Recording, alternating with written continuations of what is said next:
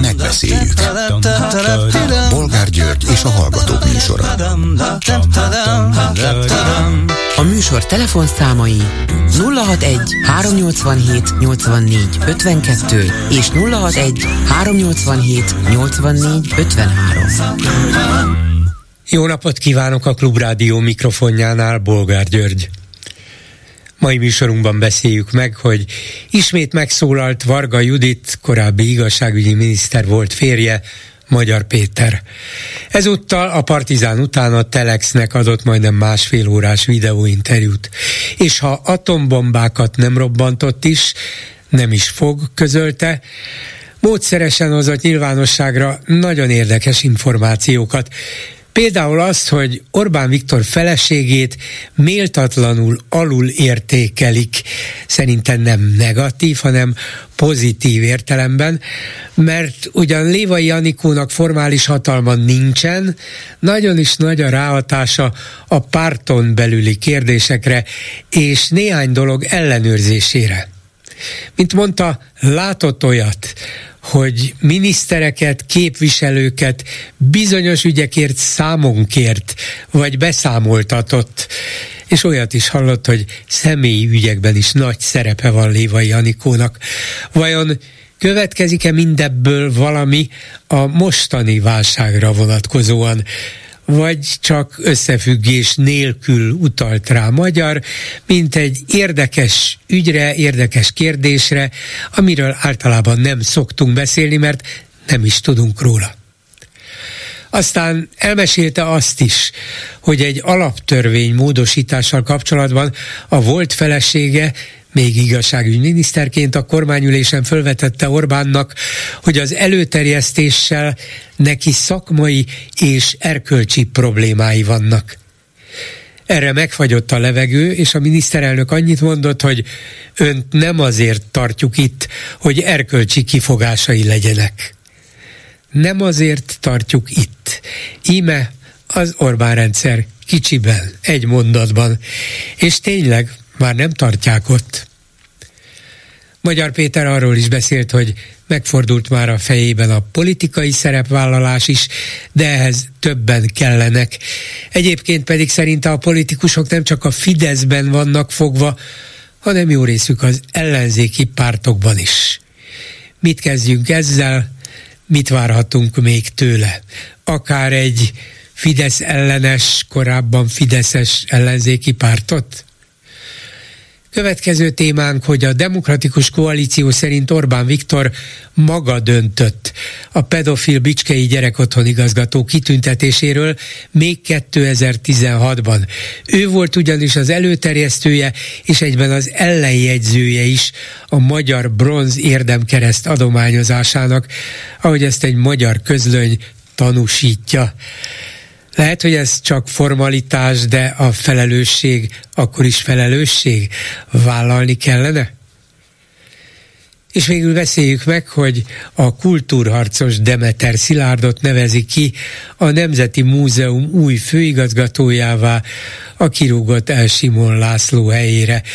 Úgyhogy a Petőfi Irodalom, Irodalmi Múzeum mellé jöhet még egy jóval nagyobb is, és ki tudja még mit fognak pakolni Demeter Szilárd alá. Mert megérdemli, vagy mert Orbán Viktor ezt is valamilyen módon a lehető legközelebb akarja magához tartani, és nem enged meg semmiféle kilengést, kikacsintást, mindennek a magyar kultúrát és kultúrát, örös, kulturális örökséget beleértve az ő hatalmát kell szolgálnia. Telefonszámaink még egyszer 387 84 52 és 387 84 53. Háló, jó napot kívánok! Háló, jó napot kívánok, Bolgár úr! Örülök, hogy hallom a hangját, örülök, hogy meggyógyult. Hát ha hallja a hangomat, akkor még azt is hallja, hogy nem teljesen, de igyekszem. Én azért jelentkeztem most telefonál hozzászólásra, mert én ma megnéztem ezt a 1 óra 16 perc talán, hogy nem van egy igen, azt hiszem egy, interjút. igen, egy, egy és negyed óra, nem másfél. Egy, egy óra 16, igen. És hát három dolgot szeretnék hozzátenni, hogyha szabadna. Az első, egy picit messzebbről indulnék. Tehát én nagyon szeretek vitatkozni, ez azért hogy kiderült, hogy önhöz is, amikor betelefonálok, akkor általában nem azért szoktam, mert kifejezem valamivel az egyetértésemet, akár a saját oldalunkon. És én hát, leginkább 2010-ig, de inkább még 2015-ig én rendszeresen internetes fórumokon, főleg jobboldal internetes fórumokon e, e, vitatkozgattam az inter, interneton, később az Indexen, illetve a Mandineren. Tehát a Mandiner az egy ilyen, az egy ilyen jobboldal értelmiségi e, fórum volt, és 2015 óta képtelen vagyok.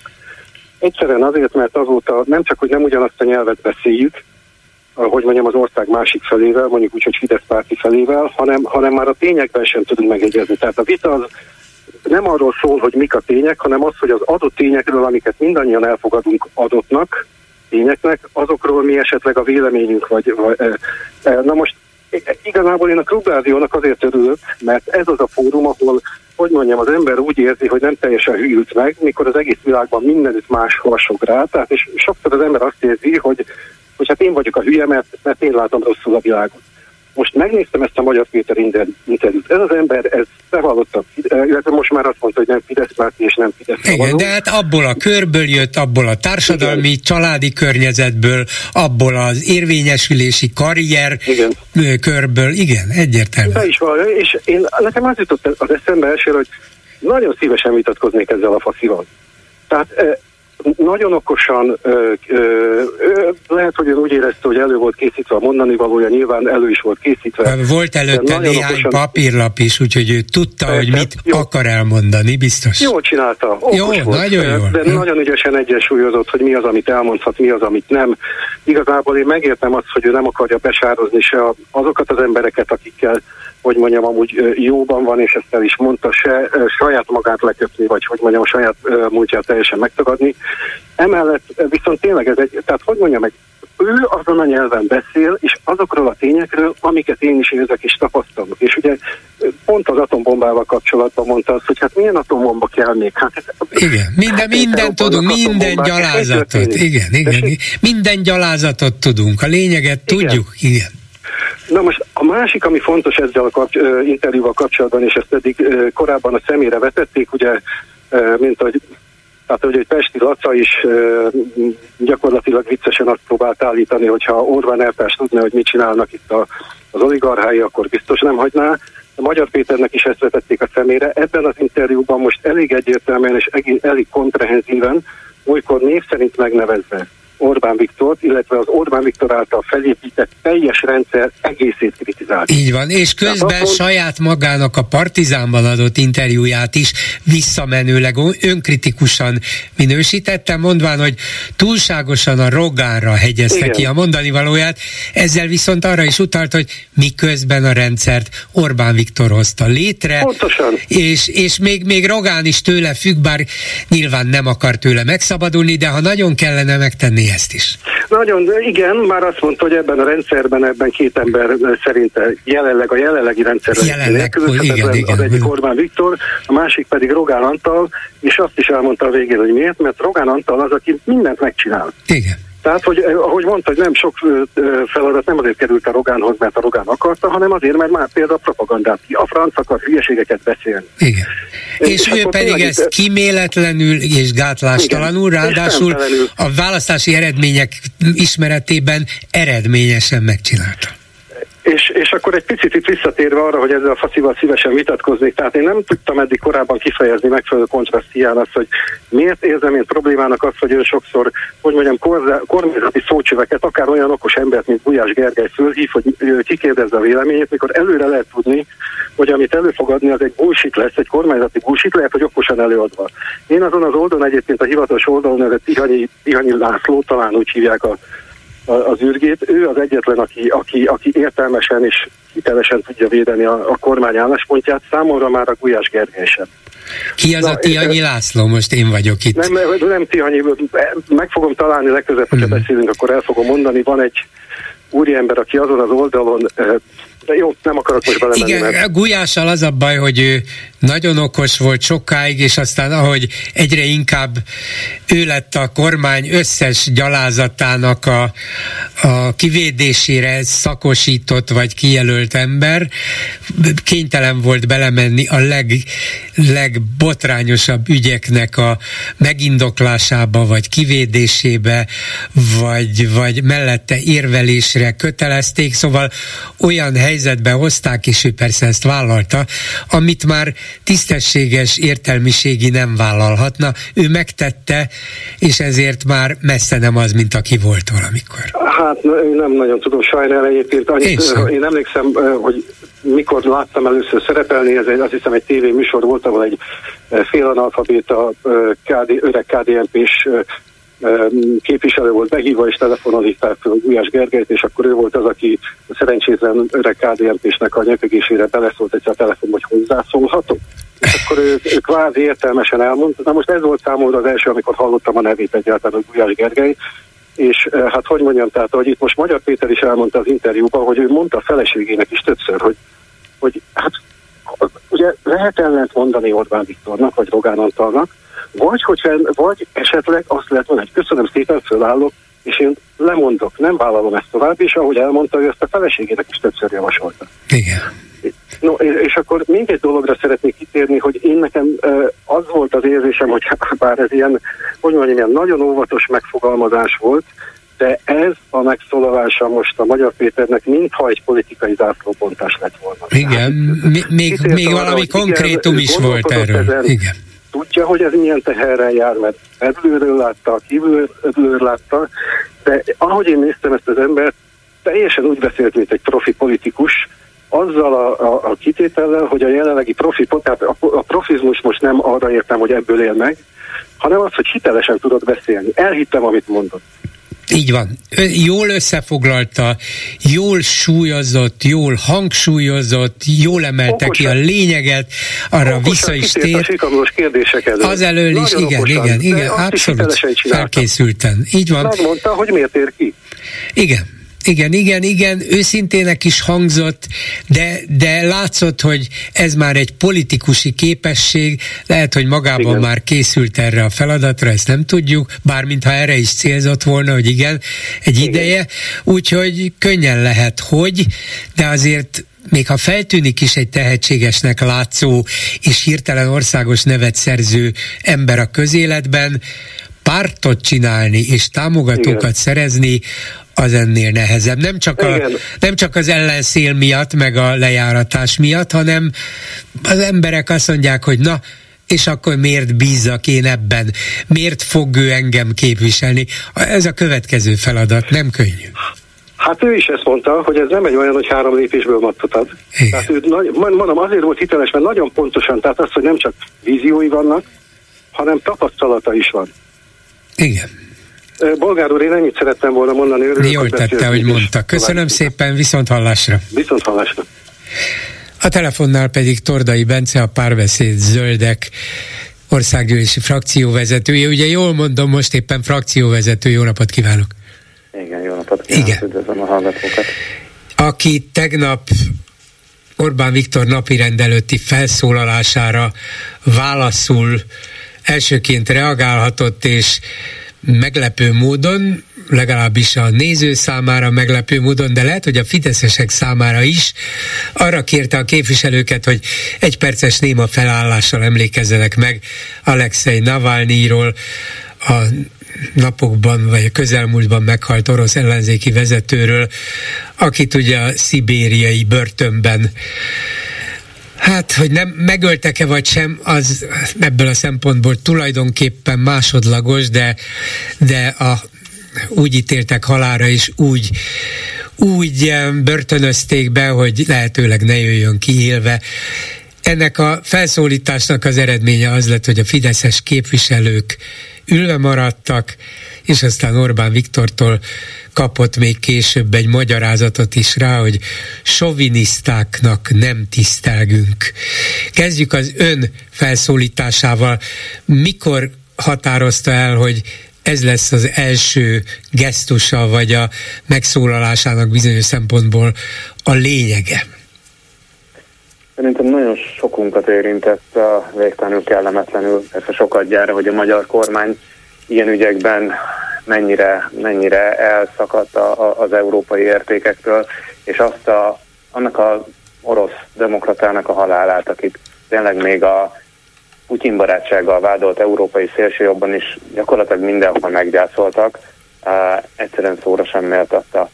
Ez persze lehet azt mondani, hogy a magyar embereknek nem ez a mindennapi problémáinak a top három kategóriájába tartozó uh, gondjának egyike, de azt hiszem, hogy egy, egy rendszernek a, az erkölcsi állapotát ilyen ügyeken is lehet lemérni, és uh, egy kedves értelmiségi barátom javasolta, egyébként nem saját kulcsföldről származik az ötlet, hogy tegyük meg ezt, és annál is inkább uh, azt gondoltam, hogy ennek ott helye van, mert a Magyarország gyűlésben van egyébként egy, egy szép hagyománya annak, hogy a, az elhunyt képviselőtársakra mindig megemlékezünk a, a parlament ülés kezdetén, és egyébként ez így volt most hétfőn is, egy hosszabb szünet után, ráadásul három korábbi Magyarországgyűlési képviselőnek a halálára emlékeztünk, és ismertették ilyenkor röviden a, az életrajzukat. Én azt gondoltam, hogy ezek után egy, egy teljesen adekvát gesztus lenne, hogyha már a kormány nem, akkor legalább az országgyűlés fejezi ki a tiszteletét Navalnyi emléke iránt, és a, a kegyeletét rója le. Hát igen, a, a szabad világ összes, a, a szabad világ összes tisztességes, demokratikus vezetője és politikusa szinte egy emberként emlékezett meg Navalnyiról, és méltatta őt, illetve illetve hibáztatta Putyint az ő haláláért. Ebből kimaradni ilyen látványosan, ahogy Orbán tette, hát ez egyrészt ki, kirívó, másrészt felháborító. Számított arra, hogy ez lesz a Fidesz reakciója, vagy ennél azért egy kicsit többre, legalább néhány kósza felállóra számított? Benne volt a pakliban, arra, arra nem számítottam, hogy ennyire fegyelmezetten és egységesen fognak nem csinálni semmit.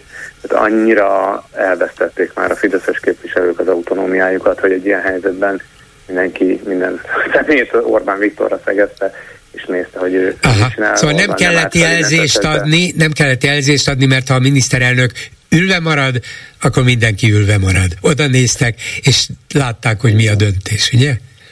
Ennyi történt, de, de azért ez így mégis sokkoló volt látni, és a, tudom én, persze az embernek ne legyenek illúziói, hogy német Zsolt csak azért, mert megeresztett valami tisztelgésnek is tekinthető posztot az ügyben, hogy akkor majd lesz annyi vére pucájában, hogy, hogy feláll. Hasonló volt egy kicsit a helyzet egyébként a, a svéd NATO csatlakozás megszavazásánál, amikor megtapsolta némileg uh, ironikusan az ellenzék a kormánypárti többséget, hogy másfél év után sikerült végre megszavazniuk, és ott hát nem tudom milyen megfontolásból, de egy-két fideszes képviselő egy idő után csatlakozott ehhez. De itt nem ez volt a helyzet, itt, itt nagyon elvágólagos volt a dolog, az ember vagy feláll, vagy gyűlve marad, és tényleg szerintem szégyen teljes volt az a kép, és, és beégett sokak memóriájába, ahogy a, a fideszesek ülnek egy, egy uh, ilyen megemlékező felállás idején. És hát Orbán magyarázata, meg hogy is mondjam csak, tehát attól az embertől, aki Putyin barátságát keresi, akinek bevallott célja, hogy ezt a nagy orosz sovinizmust, a, a, a nagyhatalmi poszt visszaállítsa, hogyha ez, ez Putyinnál rendben van, hogyha ő, aki tevékenyen lerohan népeket, hadseregével, ő, ő nem bűnös Orbán szemében, de az, akinek volt a 2000-es évek végén egy szerencsétlen megjegyzés, amiért egyébként később nagyon sokszor bocsánatot kért, az viszont soviniszta marad örök időkre, hát ezt nehéz, nehéz megemészteni. Igen. Mégis a, mi, mi a elgondolkozott, hogy végül is miért ez volt a reakció, szóval Orbán nyilván itt ebben az esetben, szinte kivételes esetben nem haza akart üzenni, mert a választói nyilván nem rendültek volna meg, hogyha feláll a Fidesz frakció, nem kérdőjelezik meg, hogy na mi van, most már Oroszország meg Putyin nem a barátunk, mert nem érdekelte volna őket annyira. Tehát egyértelműen nem hazaszólt ez a gesztus, vagy a gesztus hiánya, hanem Putyinnak? Egyszerűen nem akarta megengedni Orbán, hogy a jelenlévő orosz nagykövet, vagy hogy természetesen a Kreml megtudja, hogy ők tisztelegnek Navalnyi előtt, vagyis Putyin egyetlen számottevő világszerte ismert ellenfele előtt? Ez az, amit el akart kerülni? De bizony, mi ezt is akartuk tesztelni, hogy tényleg meddig megy el Orbán a Putyinhoz való hűségben, és az, hogy még a szerb elnök, aki azért, hát hogy mondjam, őt nem kötik az Európai Unió békjói, és még ő is nagyon tisztességgel megemlékezett Navalnyiról, sőt még azt is hozzátette, hogy ez az ügy meg fogja terhelni a szerb-orosz kétoldalú kapcsolatokat. Tehát, hogyha a másik hűséges Putyin szövetséges itt Európában vette magának erre a bátorságot, hogy Orbán tényleg az utolsó csatlós, ez most derült ki mindenki számára teljesen nyilvánvalóan. Akkor valami másról is kérdezném, erről a kegyelmi ügyről, amit úgy látszik, hogy Orbán ugyanúgy elvágólag akar elintézni, mint a Navalnyiról javasolt megemlékezést. Nem és kész, befejeztük és kész. Ki van rúgva a két felelős, már a nevüket is elfelejtettük, nem említjük, és kész. Ön szerint lehet hova menni tovább, és hogyan, milyen módszerrel, hiszen az igazságügyi minisztérium parlamenti államtitkára Répási Robert azt közölte, hogy hát hiába szeretné védeni akár a munkatársait is, bizonyos dolgokat nem hozhatnak nyilvánosságra, például azt, hogy milyen felterjesztés ment a köztársasági elnökhöz a minisztériumból. Szóval, ha megpróbálkozik az ellenzék azzal, hogy megtudja ennek a döntésnek a körülményeit, hátterét, és az erre vonatkozó iratokat megszerezze, akkor falakba fog ütközni, vagy van azért valami remény, hátulról, oldalról, vagy hosszas procedúra után mégiscsak lehet? Mindig nagyon jól szórakozunk azon, amikor a fideszesek sajnálkoznak, szétteszik a kezüket, hogy nem tehetnek semmit, hiszen törvényben van valami rögzítve. Máskor nem okoz gondot 24-48 óra alatt átírni egy törvényt, nyilván erre is felhatalmazhatnák magukat, hogyha szeretnék. De erre tulajdonképpen szükség sincsen, mert mindenki, aki olvassa a magyar politikai történéseket, az pontosan tudja, hogy egy, egy ilyen súlyú ügy egyszerűen nem tud Orbán nélkül eldőlni, ráadásul eléggé belsős informátor, Magyar Péter, Varga Judit volt férje is, azt mondta, hogy, hogy itt a miniszter asszony nem, támogat, nem, nem támogatta a kérvényt, és úgy, küldte, úgy küldte föl, igen. Így van, um, és innentől kezdve, tehát Orbán próbálhatja elszigetelni magát ettől az ügytől, de hát nem fog menni. Szóval ez ráég, akkor is, hogyha tisztáldozatokat hozott, de mindenki látja, hogy csak beáldozott embereket, és valódi felelősség az nála van, ez a felelősséget nem vállalta. Nem mondom, hogy emiatt egy csapásra szomlik a rendszer, de az a hit, hogy Orbán mennyire bátor, mennyire kemény vezető, az most szerintem sokakban megingott. Egyrészt, egyrészt tényleg, hogy nem szeretem ezt a nők szoknyája mögé bújkál, mert férfiak nadrágja mögé is bújkál. A lényeg az, hogy másokat ránt maga elé pajzsnak, amikor teljesen jogos ösztű zúdul rá. Ráadásul az, ami, ami sokak szerint az egyik fontos összetartó ereje a Fidesz tábornak, hogy akármit is követnek el, majd jól megvédik egymást. Hát ez most nem annyira valósult meg, tényleg különösen Varga Ültod belökték a vonata elé, és, és az átment rajta politikai értelemben, úgyhogy uh, szerintem Orbán renoméjának ez kívül is, belül is nagyon sokat ártott, és még fog is ártani, hiszen nagyon könnyű napirenden tartani ezt az ügyet. Ennek nincs vége, ez nincs lezárva, Orbán felelősségét újra és újra fel kell és fel fogjuk vetni, és láthatólag nagyon nagy kínban voltak, tehát a tegnapi parlamenti ülésnapot nyilván nekünk volt szerencsénk test közelből végigélni, de aki akár csak a híreken keresztül követte, azért érezte, hogy, hogy nagyon nagy a baj, nagyon gyengék a magyarázatok, és az a szokásos uh, kísérlet, hogy egy ellentámadással jöjjenek ki a kellemetlen helyzetből, az azért uh, elég gyengusra sikeredett. Most az az új narratíva, hogy az ellenzék az erőszakos, és akkor erre azt sikerült alátámasztásként felhozni, hát a Fekete Győr András küzdjetet, meg a meg a, a Varjú, aki végigverte, végigverte a, a biztonsági őröknek az állítólagos bántalmazását, és akkor most még ehhez hozzávették, hogy Gurmai Zita, nem tudom, mit csinálta a NAV ellenőrökkel, amikor Nyilván eltakarította őket az útból. Volt. Igen, Iványi Gáborék mellett.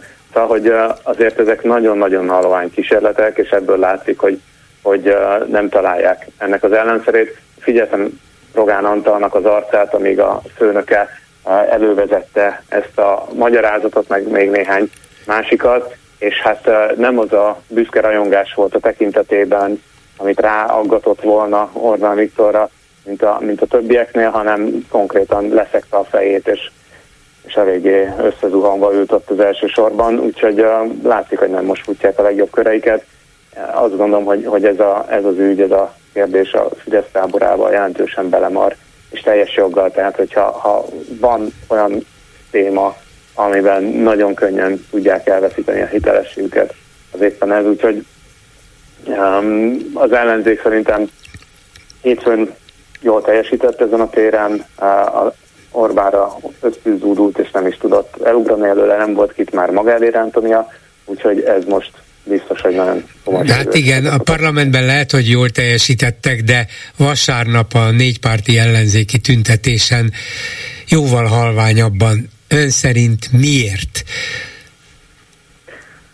Én nagyon keveset tudok ennek az ügynek a hátteréről, a tüntetés szervezésében, előkészítésében nem vettem részt. Szerintem nem jó irányba sikerült elvinni a koncepciót, úgyhogy ennél, ennél több kritikát nem is fogalmaznék. Mármint, hogy a közvetlen elnök választás követelése nem volt helyes célkitűzés, nem, nem ezzel kellett volna utcára szólítani a híveket? Ez egy önmagában helyes célkitűzés egyébként, benne volt a közös ellenzéki programban is, tehát azok a kritikák, amik azt mondták, hogy ezt most így előkaptuk a semmiből, és jogászkodunk a percnek megfelelően, ezek alaptalanok, mert az az, az alapvető meggyőződésünk, hogy, hogy olyan elnöki pozíció kéne, ami nem feltétlenül egy sokkal erősebb tisztség a hatáskörét tekintve, egyébként nem annyira gyenge a mostani köztársasági elnöki hatáskör sem, de a, a legitimációjánál fogva, a függelmi viszonyok hiányánál fogva sokkal inkább tudná ellensúlyát képezni egy, egy közvetlenül választott köztársasági elnök a végrehajtó hatalomnak is, ha erre van éppen szükség. Nem ez a probléma, az, hogy, hogy nagyon, nagyon nem ez rezonál. Tehát általában, amikor ilyen közjogi, politikai intézményekkel kapcsolatos, kicsit filozófiai jellegű irányba viszik el a, a társadalmi diskurzust, akkor ezek beszoktak fulladni. Erre nem egy, nem két példa volt. Um, hogy mondjam, hát igen, hát most ez egy érzelmileg megrázó probléma söpört végig a magyar társadalmon, ezt valamiféle alkotmányjogi vagy közjogi kérdésé lefordítani, az, az inkább csendesítő vagy nyugtató hatás is, semmint, semmint valamiféle szenvedélyt gerjesztő. Hát ennek láttuk sajnos az eredményét. Köszönöm szépen Tordai Bencének a párbeszéd zöldek frakcióvezetőjének. Viszont hallásra! Viszont hallásra szép estét! Háló, jó napot kívánok! Jó napot kívánok, tiszteltem Bolgár úr, István vagyok. Parancsoljon. Üdvözlöm önt is és a hallgatókat is. Én egy olyan felvetéssel, vagyis hogy szerintem nagyon sokaknak megfordul a fejébe ez a dolog, hogy, hogy Magyar Péter, ahogy itt előtte is mondták, hogy egy politikai zászlóbontás volt ez a dolog. Én, én azt hiszem, hogy egy elég komoly támogató tábora lenne neki, hogyha belevágnak ebbe a, a pártalapításba például. És én, én azt mondom erre, hogy, hogy Varga Juditot se kellene lehúzni a vészén, mert egy, egy agilis, értelmes, szerintem, eh, ahogy, ahogy láttam ellenzéki szemmel őt, a megnyilvánulása és stb. stb. Ő egy, egy elég okos személyiség. És akár, akár ketten is dolgozhatnának ezen a dolgon, attól függetlenül, hogy ők elváltak. Tehát nagyon sokan elváltak ebbe az országba, én is elváltam a páromtól, de napi kapcsolatban vagyok vele, kedvelem az új barátját, nincsen semmiféle probléma közöttünk. Én úgy gondolom, hogy, hogy szerintem mások is így gondolják, hogy, a jobb oldalnak kellene egy, egy olyan ember, egy olyan hiteles alternatíva, ami akár ő is lehetne. Hmm. Hát lehetni lehetne, a képességei úgy látom két hosszú szereplései alapján, szereplése alapján megvannak, csak azért az egy mégiscsak egy másik pálya, a politikusi, pártalapítói, Fidesz kihívói szerep, az, az nem könnyű. Én, én úgy gondolom, hogy például olyan emberek is, mint, mint Hatházi Ákos, miért hagyta ott a Fidesz? Nem azért hagyta ő ott, mert ő hirtelen baloldali lett. Ő ugyanúgy egy jobboldali érzelmű ember, de látta azt, hogy mi folyik azon a párton belül, és mi alakul ki. És ezért hagyta ott a pártot. És nagyon sokan vannak, én hát öreg fejjel szoktam tiktokozni, és bizony-bizony a TikTokon is felbukkannak ezek az emberek, akik valamikor nagyon-nagyon komolyan ö, Fidesz hívők voltak, és kiábrándultak bele. És ezek az emberek biztos, hogy bázisai lehetnének a Magyar Péternek, tehát maguk mell- ő maga mellé tudná állítani ez, ezeket az embereket. Arról nem is beszélve, hogy ő azért elég rendesen ismeri a Fidesz belső működését.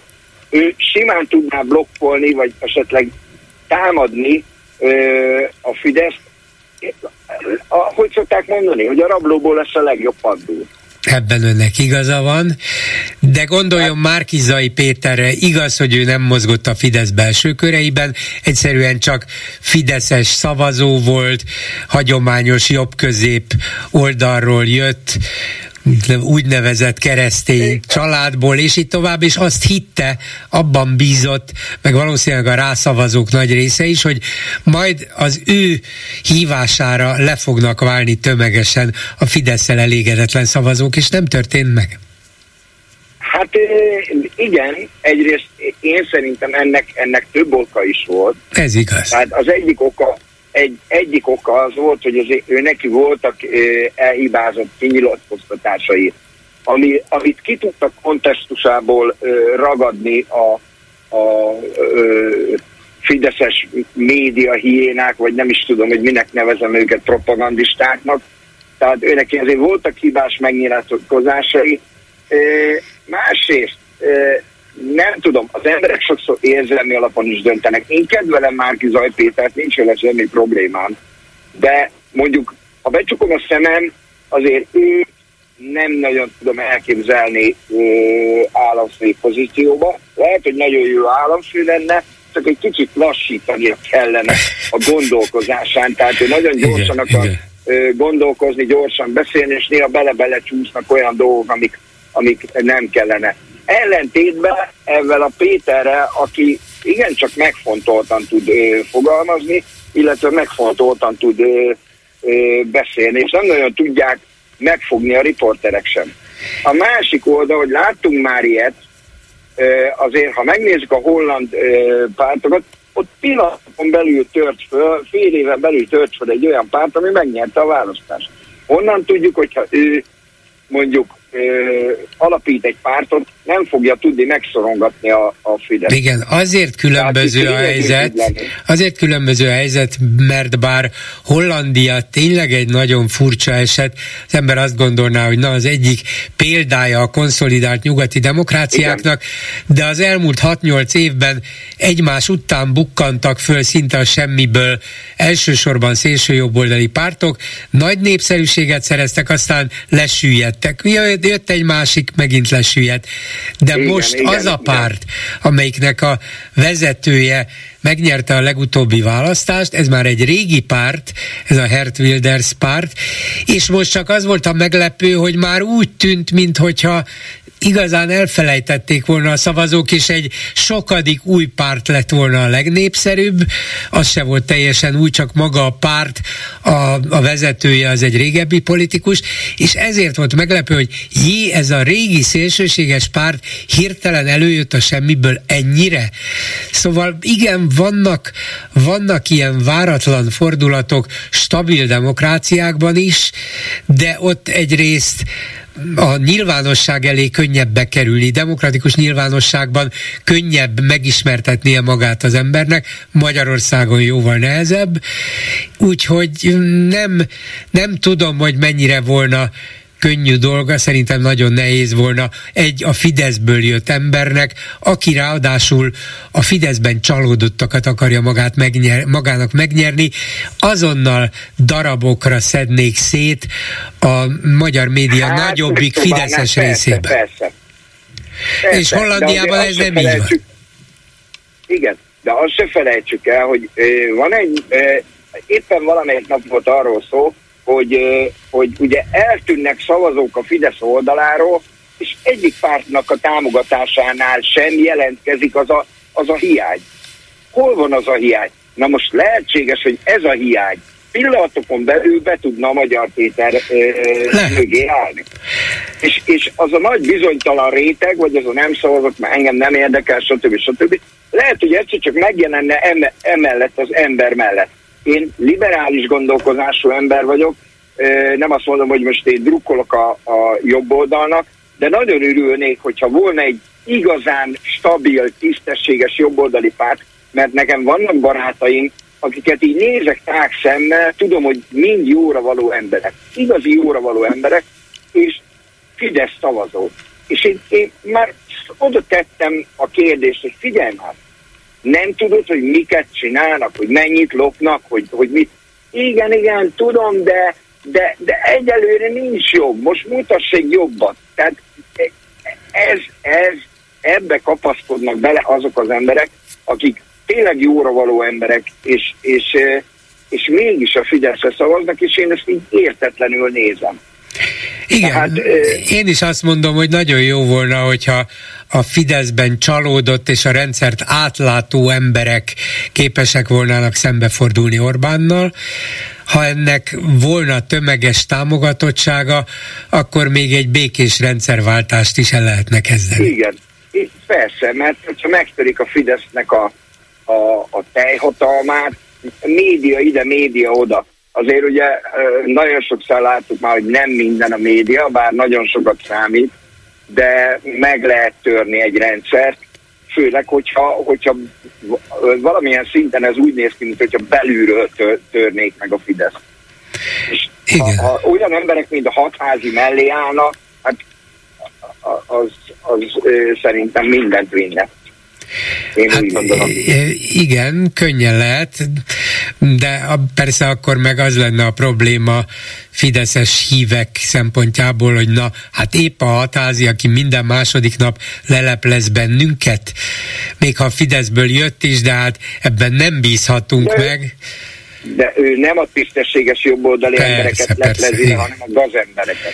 Hát igen, gazembereket. csak, csak nem alaptalanul azt mondja azért hatázi, hogy szinte mindenki gazemberré vált ebben a rendszerben, aki, aki az ő érdekeiket képviseli, szolgálja, adott esetben velük együtt lop, és a kedvezményezetjük.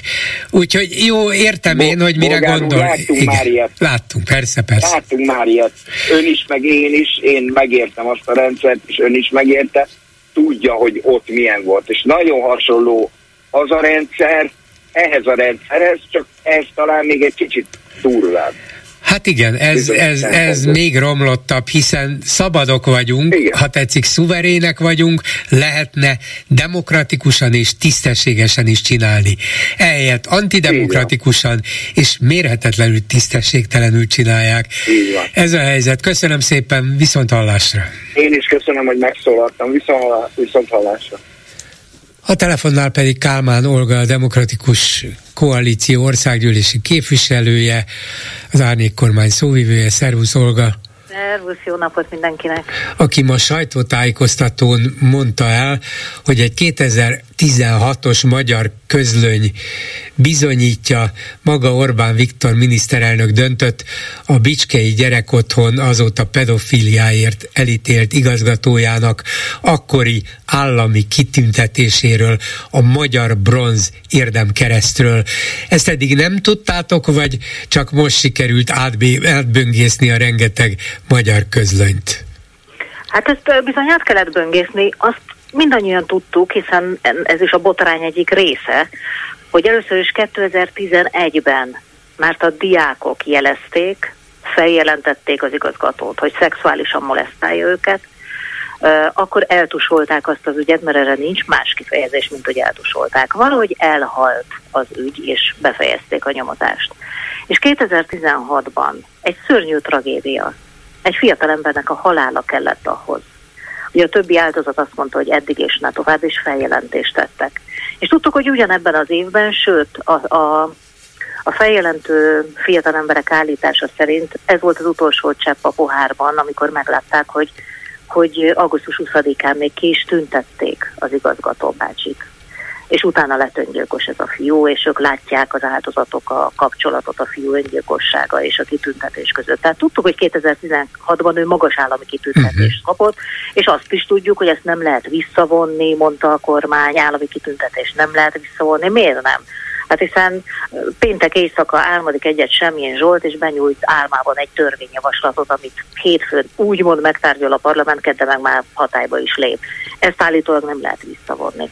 És ezt persze vissza kellett nézni, hogy pontosan hogy volt, mi volt, melyik magyar közlönyben, mi jelent meg egész pontosan, és hát itt van az írásos bizonyíték.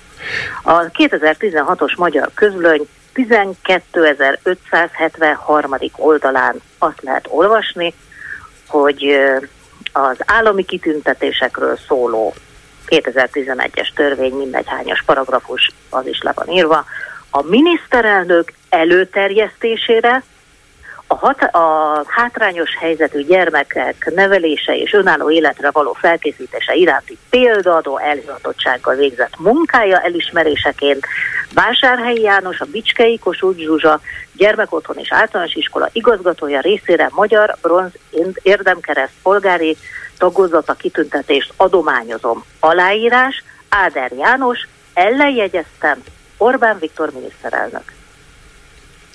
Igen, ugye Orbánnal való kapcsolata, hogy egyáltalán volt-e valamilyen, ezt nem tudjuk. Egy fénykép azt tanúsítja, hogy még 2002-ben ez a V. János önkormányzati képviselőjelöltként indult, azt hiszem, az Bicskén, és Orbán Viktor mellette is kampányolt. Hát ettől még nem biztos, hogy emlékezett a nevére később, hiszen nyilván százával volt ilyen szereplése, de azt hiszem, arról is tudunk, hogy ugyanez az ember Orbán Viktornak a gimnáziumi évfolyam társa volt, tehát már pedig azért akkoriban mégiscsak egy gimnáziumban az évfolyam társak valamilyen módon szemmel tartották egymást. Nem mondom, hogy jobban voltak, csak valahogy úgy érdekes módon együtt mozogtak egy ideig. Tudod, hogy már annyi az érdekes módon, és annyi a úgynevezett véletlen. Én tegnap azonnali kérdés időszakában, ugye este nyolckor kezdődött, tehát jó későn, és már nem biztos, hogy a híradókba be tudott kerülni. Végre sikerült szembesítenem Orbán Viktort ezekkel az úgynevezett véletlenekkel. Ugye teljesen véletlen, hogy hogy Orbán Viktor uh, öcsével, ifjabb Orbán Győzővel kiváló kapcsolatot ápolt K. Endre igazgató helyettes. Ugye teljesen véletlen az, hogy az iskolaigazgatót, ezt a, nevez, ezt a Vásárhelyi János nevezető pedofil iskolaigazgatót, pedig az Orbán család céges ügyvédje képviselte a bíróságon, ez is véletlen.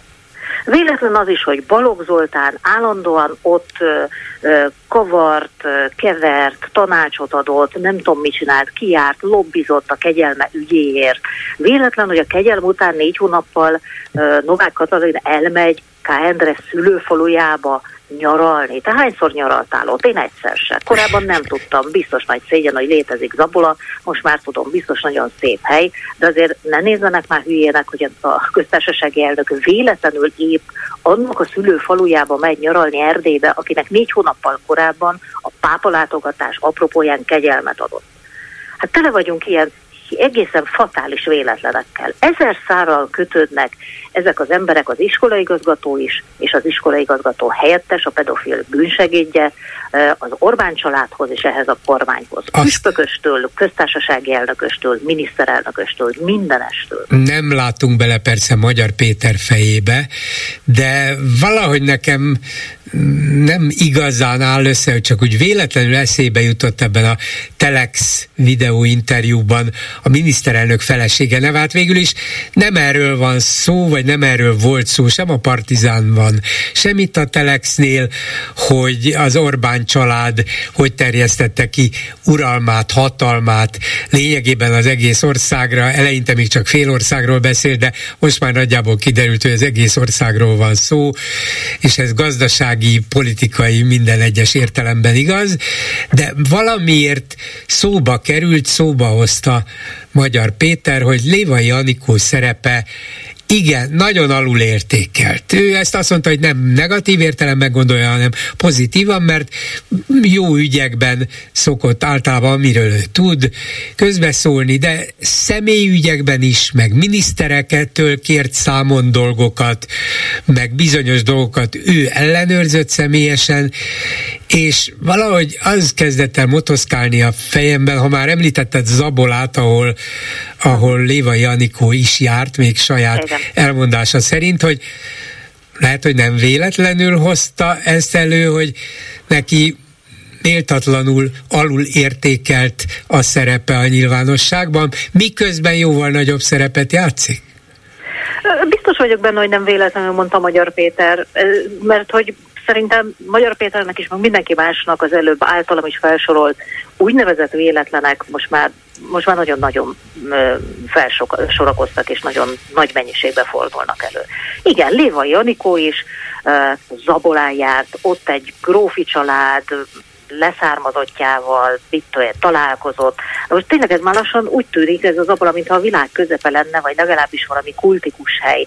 Van Bicskén egy tesi tanár, aki Zaboláról származik majd a, a, a magyar állam, vagy a közjogi méltóságok színe java többsége oda járkál. És akkor higgyük el, hogy egyébként fogalmuk sincs arról, hogy az a tesi tanár, aki Zaboláról származik, akinek az édesapjáról ott egyébként magyar adóforintból épített sportpályát vagy sporttelepet adtak át, és azt az édesapjáról nevezték el, hogy egyébként meg senkinek nem is tűnt fel, hogy ez ugyanaz a Kónya Endre, akinek egyébként kegyelmet adunk. Hát tényleg kit néznek már hülyének? Az egész országot. És ott mi háborított fel még tegnap nagyon, amikor uh, ugye viszontválaszra a miniszterelnök valami egészen siralmas magyarázatot adott, aztán jöttem én, hogy nem fogadom el, aztán ő megint a viszonválaszba, ott megint megfejelte ezt az egész történetet, amikor azt mondta, hogy a 2011-es vizsgálat, ez az, amit az előbb említettem, hogy akkor már jelezték a hatóságok felé is a gyerekek, hogy őket bántalmazza az igazgató és azt mondta Orbán Viktor, hogy 2011-es vizsgálat még nem vezetett eredményre, de nem adtuk fel. 2016-ban ismét eljárást indítottunk, mondja Orbán Viktor, és szó szerint most ezt még egyszer ki is írtam de magamnak, hogy ne is tévesszem a kötőszavakat sem. Azt mondta, hogy a 2016-os eljárás már eredményes lett, a kormány által tett feljelentés eredményeképpen. Milyen kormány által tett feljelentés? Egy fiú a vonat elé ugrott, és a bántalmazott társai azt mondták, hogy eddig és ne tovább.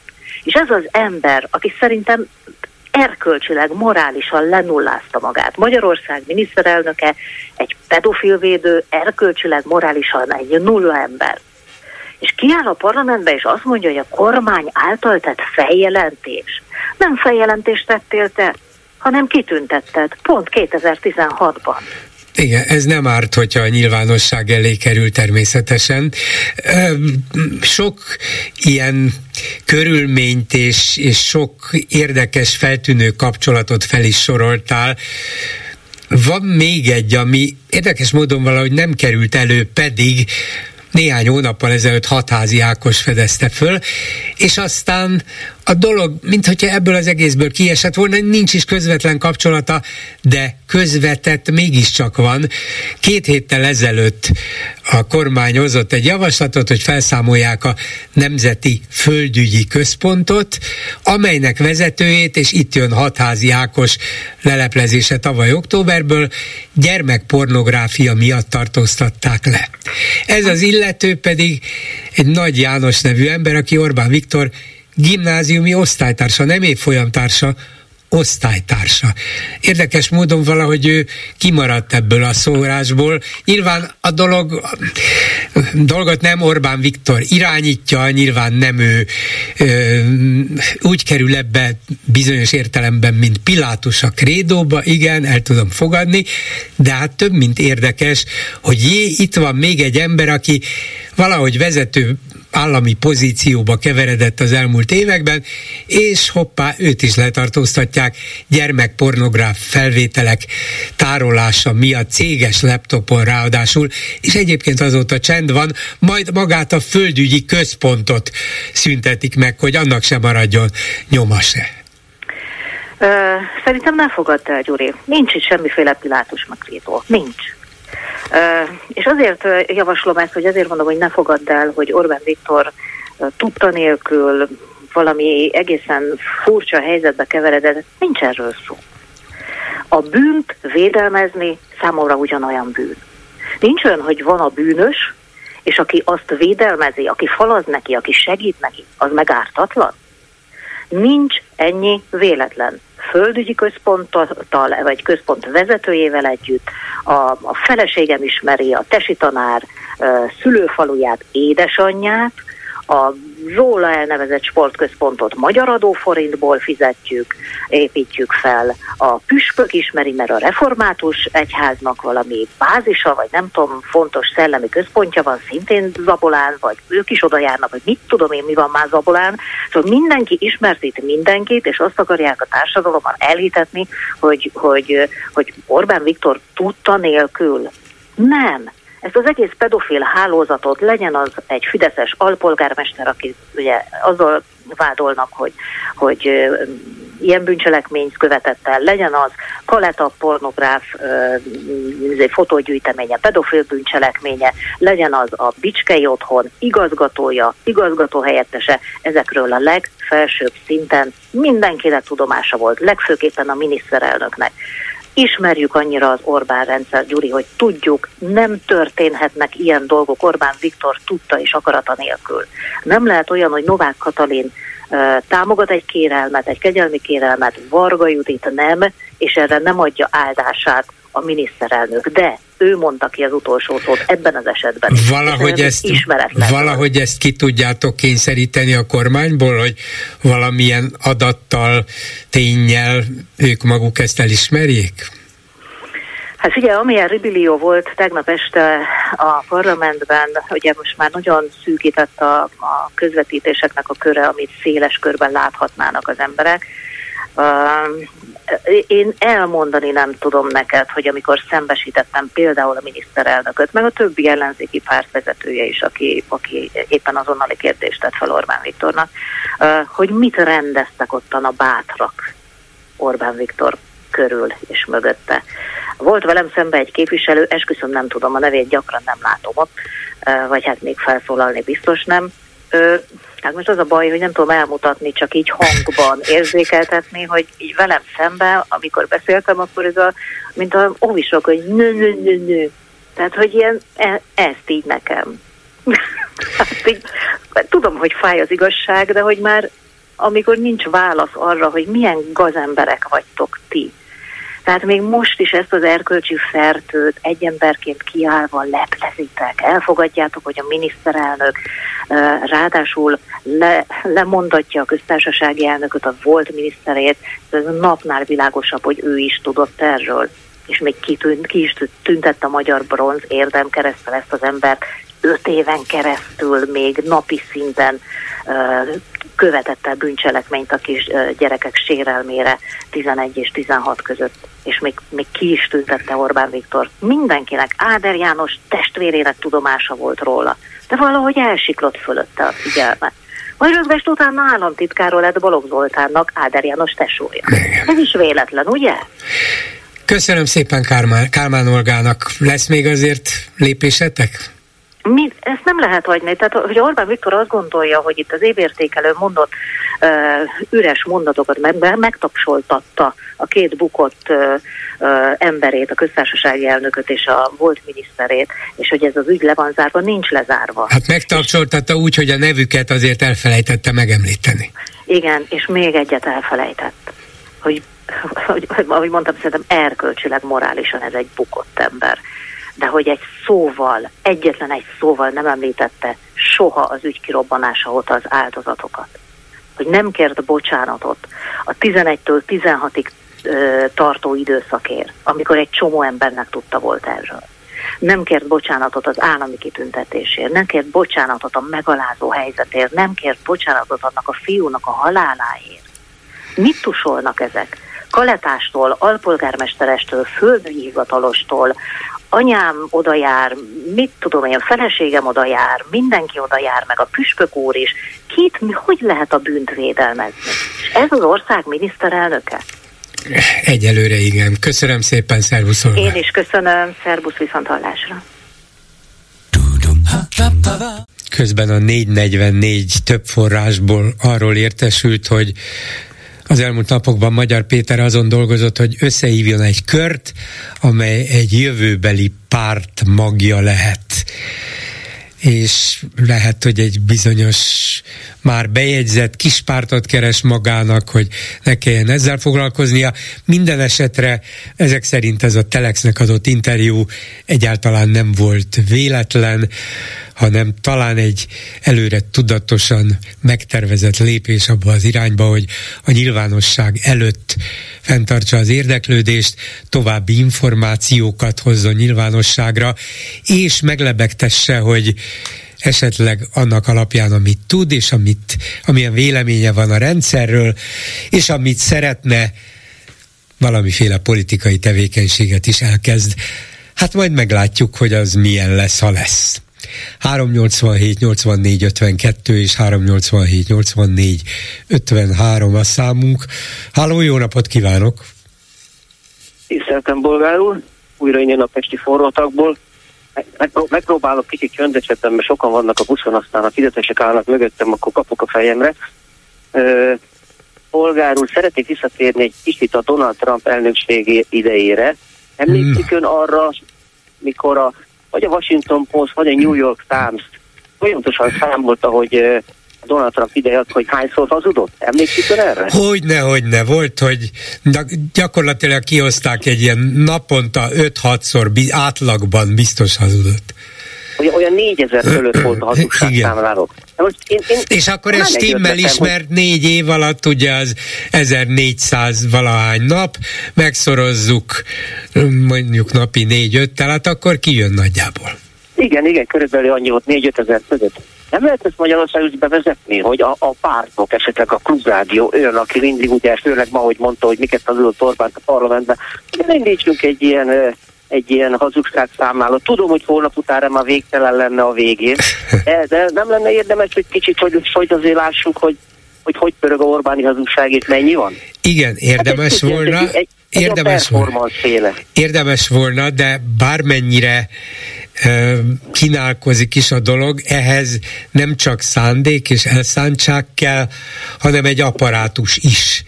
És ez az apparátus hát valamilyen módon pénzből működtethető. Lehetnek az embernek ötletei, én is leírom hetenként, hogy milyen hazugságokba ütközöm, de azért az mégiscsak egy publicisztikai írás a népszavában, szokta a Lakmus is a 444-en, és vannak más portálok is, amelyek ezt megteszik, de igaza van, hatásosabb volna egy ilyen hazugság számláló, de ahhoz valahogy összpontosítani kellene az erőket, és valakinek finanszíroznia kellene, hiszen naponta több embernek figyelnie kellene Orbánt és bárhol elhangzott kijelentéseit, és csekkolnia, hogy ez igaz, ez nem igaz, mi ebben a hazugság? Hát, ezt nem kell annyi orrani pontossága végig, ha minden órán behúzunk egy rovátkát, akkor közel állunk a valósághoz. Ja, ez, ez biztos, igen. És, bolgár úr, van egy olyan gondolatom, hogy Orbán Viktor politikai karrierjének vége. Ha Varga Judit úgy akarja. Hát én, én, gondolom, én is ezt, ezt próbáltam érzékeltetni többször is a műsorainkban, hogyha Novák Katalin és Varga Judit azt reméli, vagy abban reménykedik, hogy még lesz esélyük a politikai életben valamilyen komoly szerepet betölteni, akkor előállnak az igazsággal. De vajon akarják-e? Én úgy gondolom, hogy az ellenzéknek és, és az újságíróknak nem Orbán Viktor felé kellene ezeket a kérdéseket föltenni, hanem őket kellene bizonyos mértékig nyomás alatt tartani a nemzet érdekében, a haza érdekében, az igazság érzékében, hogy egy ember, aki így elbánik két hölgyel, az nem érdemel szánalmat, és nem érdemel bajtár, bajtársiasságot, hanem az azt érdemli, hogy igenis mondják el az igazságot. És a haza érdekében, mert most már ugye Magyar Péter is folyamatosan ezen dolgozik, a, az haza érdekében tegyék meg nekünk ezt a szívességet. Ő rajtuk múlik. Ezen a két hölgyön múlik az, hogy Magyarország milyen hamar tud kilábalni ebből a mocsokból. És uh, itt jön elő a Szonda Ipsosnak a felmérésre, ugye hallottam is arról, hogy, hogy a demokráciában pártok csalódtak az emberek, és erős vezetőre van szükségük. Vagyis ezt kívánják. Igen. Igen. Én, én, én, már, én már több mint tíz éve mondtam, hogy, hogy várjuk azt a messiást, amit sokan ugye azt mondják, hogy, hogy nem ide nem messiás kell, hanem közös összefogás és akarat. De ebből a felmérésből látszik, hogy nem, az emberek látták a példát, hogy, hogy Orbán ellen egy másik erős pólus kell, aki demokrata, aki igazságos, és aki meg tudja fogni az embereket. És itt jön elő az, amit tegnap az első betelefonáló beszélt önnel, és ugye a Potyondi Edidának a, a, a YouTube-os mondandóján vitatkozott önnel, és én azt gondolom, hogy Potyondi Edidának is igaza van, és az úriembernek is igaza van. Potyondi abban van igaza, hogy igen, ezt nagyon rossz politikai töltettel hozta fel az ellenzék ezt a fajta pedofil botrányt, de az úriembernek is igaza van, hogy ha folyamatosan gyűjtőjük a ellenzéki pártokat, akkor az Orbán rendszert tovább fogjuk életbe tartani. De úgy gondolom, és ugye nagybátyám most biztos haragudni fog, nem, hogy én megint Gyurcsán Ferencet szedem elő, de én azt mondom, hogy Gyurcsán Ferenc nem az a baj, hogy amit tett a múltban. Ő egy nagyon becsületesen kiállt és elmondta a véleményét, és jobbat akart az országnak. Szerintem Gyurcsán Ferenc az a baj, amit most rossz politikai érzékkel tesz. És ez az, ami rombolólag hat a, a magyar, azokra a magyar választópolgárokra, akik nem pártkatonák, akik nem párthűek, hanem csak éppen az adott pillanatban mennek el szavazni. Nem ismeri fel Gyurcsán Ferenc, hogy bizonyos helyzetekben milyen politikai ravasságra, politikai manőverre lenne szükség. És egy nagyon jó példa erre Varjú Lászlónak a büntetése. Lehet, hogy Varjú László azért fog börtönbe menni, annak idején is ezt én többször mondtam önnek, nem voltak hajlandó az egész frakció, vagy az egész országgyűlés ellenzéki pártjai kimenni, vagy elmenni a tévészékházhoz. Oda ment hatházi varjú, ez lett a vége. Hogy az a tizenvalány biztonságőr mind ellene van ugyanazt, és ezért el fogják ítélni Varjú Lászlót. Mert nem tud mit csinálni, mert többen voltak a biztonsági őrök. Bármit csináltak, és bármit csinált Varjú László, a bíróságon ugye minél több tanú mondja ugyanazt, annak fognak hinni. És itt szerintem Gyurcsány egy rossz politikai érzéke volt, hogy nem állt élére ennek a tévészékház bemenetelnek, és mint a legerősebb ellenzéki párt vezetője nem ment oda, hanem magára hagyta a harcosait. És ezért mondom azt, hogy rossz politikai érzéke van Gyurcsán Ferencnek a jelen pillanatban is, és azok a magyar választópolgárok, amit mondta, nem pártkatonák, ezt nem akarják. Ők már akarnának egy normális, erős vezetőt, aki mögé föl tudnak sorakozni. Hát muta, mutasson rá! Az egy más dolog, hogy még ez nincs meg. Ja. Még ez nincs meg, bolgárul. Mert való igaz, hogy mindenki fél. Biztos teli vagyunk tehetséges emberekkel. Lehet, hogy, lehet, hogy Magyar Péternek lesz valami valami, nem tudjuk, de még lehet, hogy föl se bukkan. Nagyon nehéz ezt megtalálni, mert az ilyen, hogy mondjam önnek, ilyen bűnözői alkotele, mint Orbán Viktor, nagyon nehéz eh, versenyezni és politika harcra uh-huh.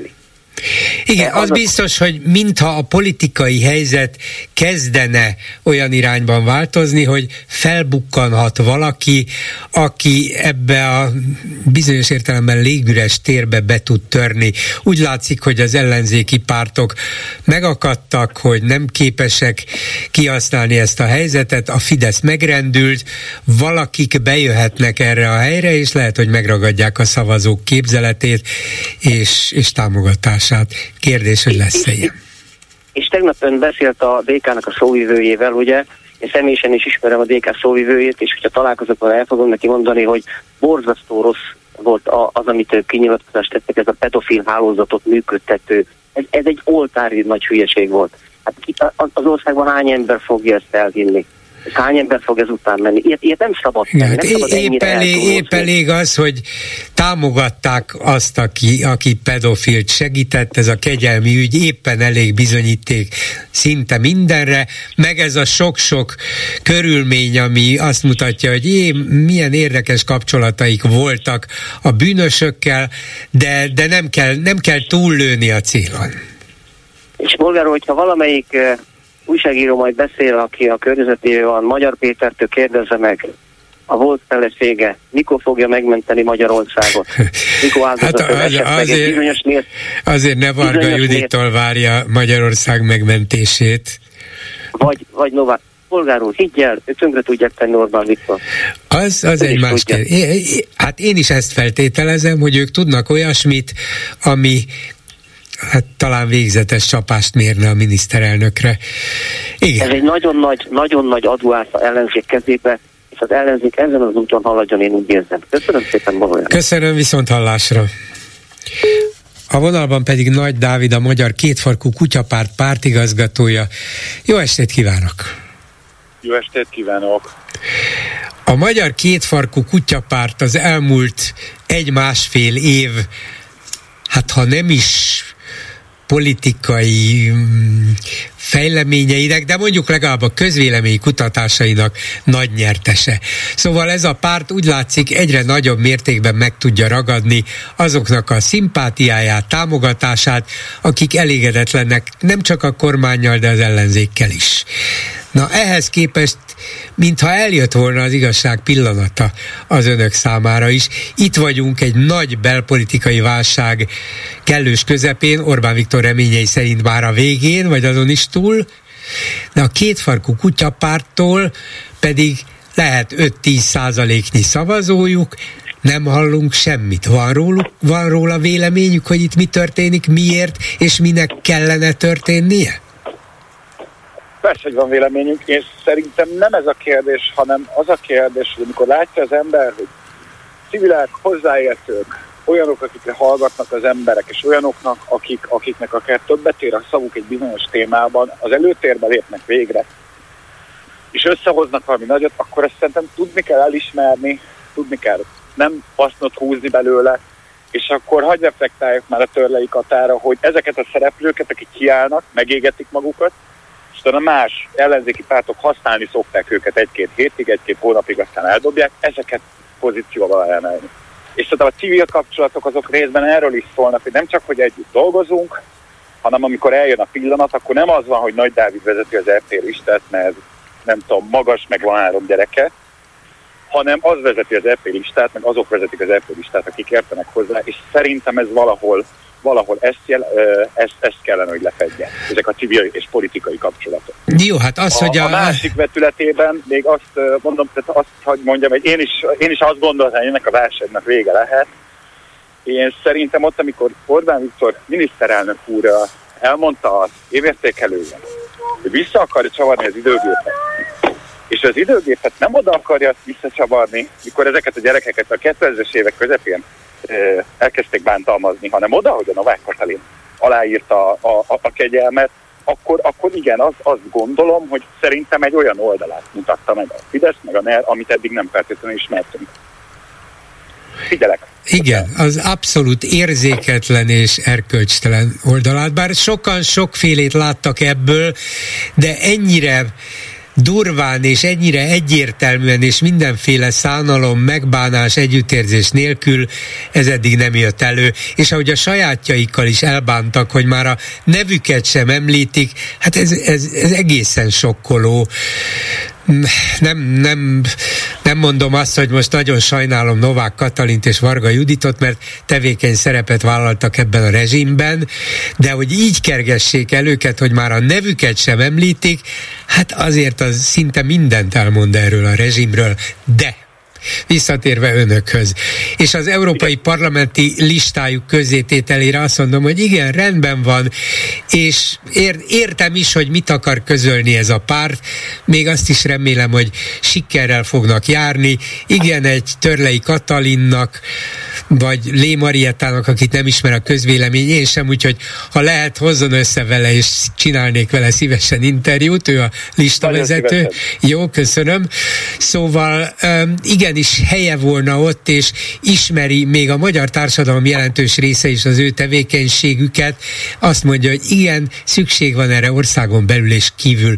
De most, hogy azt mondja, hogy ez a rezsim megmutatta a maga valódi természetét mindenki számára, valahogy a kétfarkú kutyapártnak is meg kellene mutatnia azt, hogy mi akkor mit csinálunk egy ilyen rezsimmel szemben, hogyan lépünk vele szemben fel, és, és hogyan próbáljuk ezt a rezsimet lehetőleg minél előbb megbuktatni. Mi az, amit csinálunk, azon kívül, hogy minél több civilt, minél inkább segítjük őket, de az ember várná már a legfontosabb politikai kérdésekben is az önök megnyilvánulását, hogy tudja, hogy mi is az a kétfarkú kutyapárt.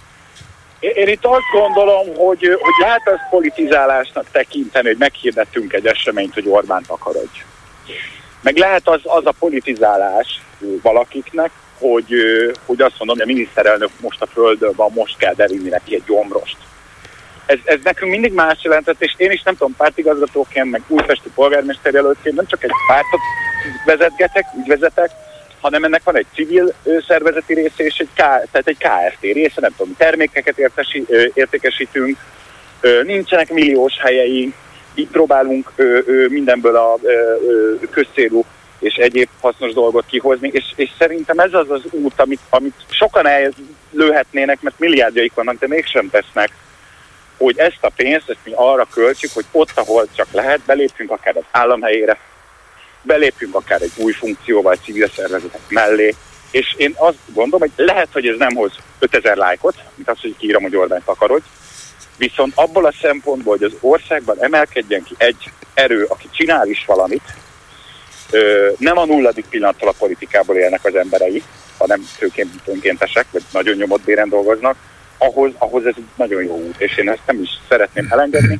Azt meg mondom, hogy nem nyilvánultak meg, nem nyilvánultuk meg, ez így nyilván nem igaz, baromi nehéz bármit is mondani szerintem ezután az, aki, aki tényleg hasznosat akar mondani, vagy olyat, ami előre vissza történéseket, ez pedig a, a, az edék, ö, ö, meg a csokiék, nem remekül megcsinálták, emögé kell tartalmat rakni uh-huh. a következő időszakban.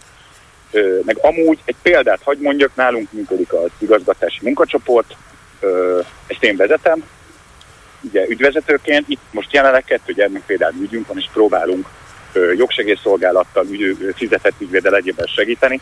Nyilván ezt meg kell tanulni kommunikálni, mert kommunikálhatjuk minél inkább, de, de nagyon nehéz elkerülni, tudja a bolgár úr, hogy ez ne egy ilyen melverés legyen. Per, értem. És, és hát baromi nehéz eltalálni ezt a, Ért, értem, a, a kommunikációt. Szerintem ebben nagyon sokat fejlődtünk, ahogy más pártnál a tízettség, a kommunikáció és egyettség, a teljesítmény, úgy nálunk ez fordítva volt, és szerintem ebben sikerült egy picit pártosodni, úgymond, akár negatív értelemben is, hogy picit jobban tudjuk átadni azt, hogy mi az a kutyapárt, és hogy miért csináljuk, és hogy miért több ez, mint a busz megálló. Mm-hmm. Igen, értem. Még azt is értem, hogy el, elvileg egyszerű volna, de másfelől meg talán kontraproduktív és eredménytelen, hogyha önök is követelnék, hogy Orbán takarodj, de önök elég kreatívak voltak az elmúlt években ahhoz, hogy nagyon szellemesen, nagyon eredetien, nagyon önállóan éreztessék azt, hogy tele van a mindenük ezzel a rendszerrel. Ha most ez a rendszer így mutatja meg magát, tulajdonképpen mindenki számára végre átélhetően, akkor azt várná az ember önöktől, hogy na most önök viszont még inkább kitalálják, nem, hogy nemes, nevessünk rajta, mert ezen sajnos nevetni semmit nem lehet, de valami eredeti módon mondják azt, hogy na ez a rendszer ezért tűrhetetlen, és mi ezért teszünk helyette ezt, meg ezt, értitek? Valami ilyet várnék én. Nem könnyű a feladat, elismerem, csak várom a, a, pozitív, a következő pozitív és sokakat magával ragadó választ. Én, én mondom, egyrészt ez egy érzékeny téma. Azért a, a ugye a miniszterelnök úr, amikor kicsapta a szabját, és uh, elmondta, hogy ő szigorítani fog a jogszabályon, meg alkotmánymódosít, akkor már megint, megint picit az az érzés volt az embernek, hogy ami, ami egyébként a közbeszerzések, hogy bármi kapcsolat, hogy itthon vannak jó jogszabályok, csak azok nincsenek betartva. És, és, a, és azért is érzékeny ez a téma, bocsánat, mert ö, ott van az a része, hogy persze távolabb helyezhetjük a pedagógust a diáktól, de pont egy nevelő otthonba, ahol a gyereknek meg kéne tanulnia, vagy meg kéne találni a szeretett nyelvét, kellene kapjon valamilyen testi érintkezést, szóval ez, ezek baromi nehéz kérdések, és szerintem aki ebbe beletrappol, és akkor naponta változgatja a politika üzeneteit, hogy közvetlen köztársasági elnök választás, meg Orbánt akarod, meg egyebek, azt szerintem nem, nem fogja meg ennek a lényegét. És, és igen, tehát reagáltunk is erre, nem úgy reagáltunk, más pártok, igen, nincs az ATV-vel a fizetett uh, szerződésünk, úgyhogy nem ült be este a Kovács Gergő értékelni az eseményeket munkaidőben, hanem, hanem próbálunk el is más kitalálni.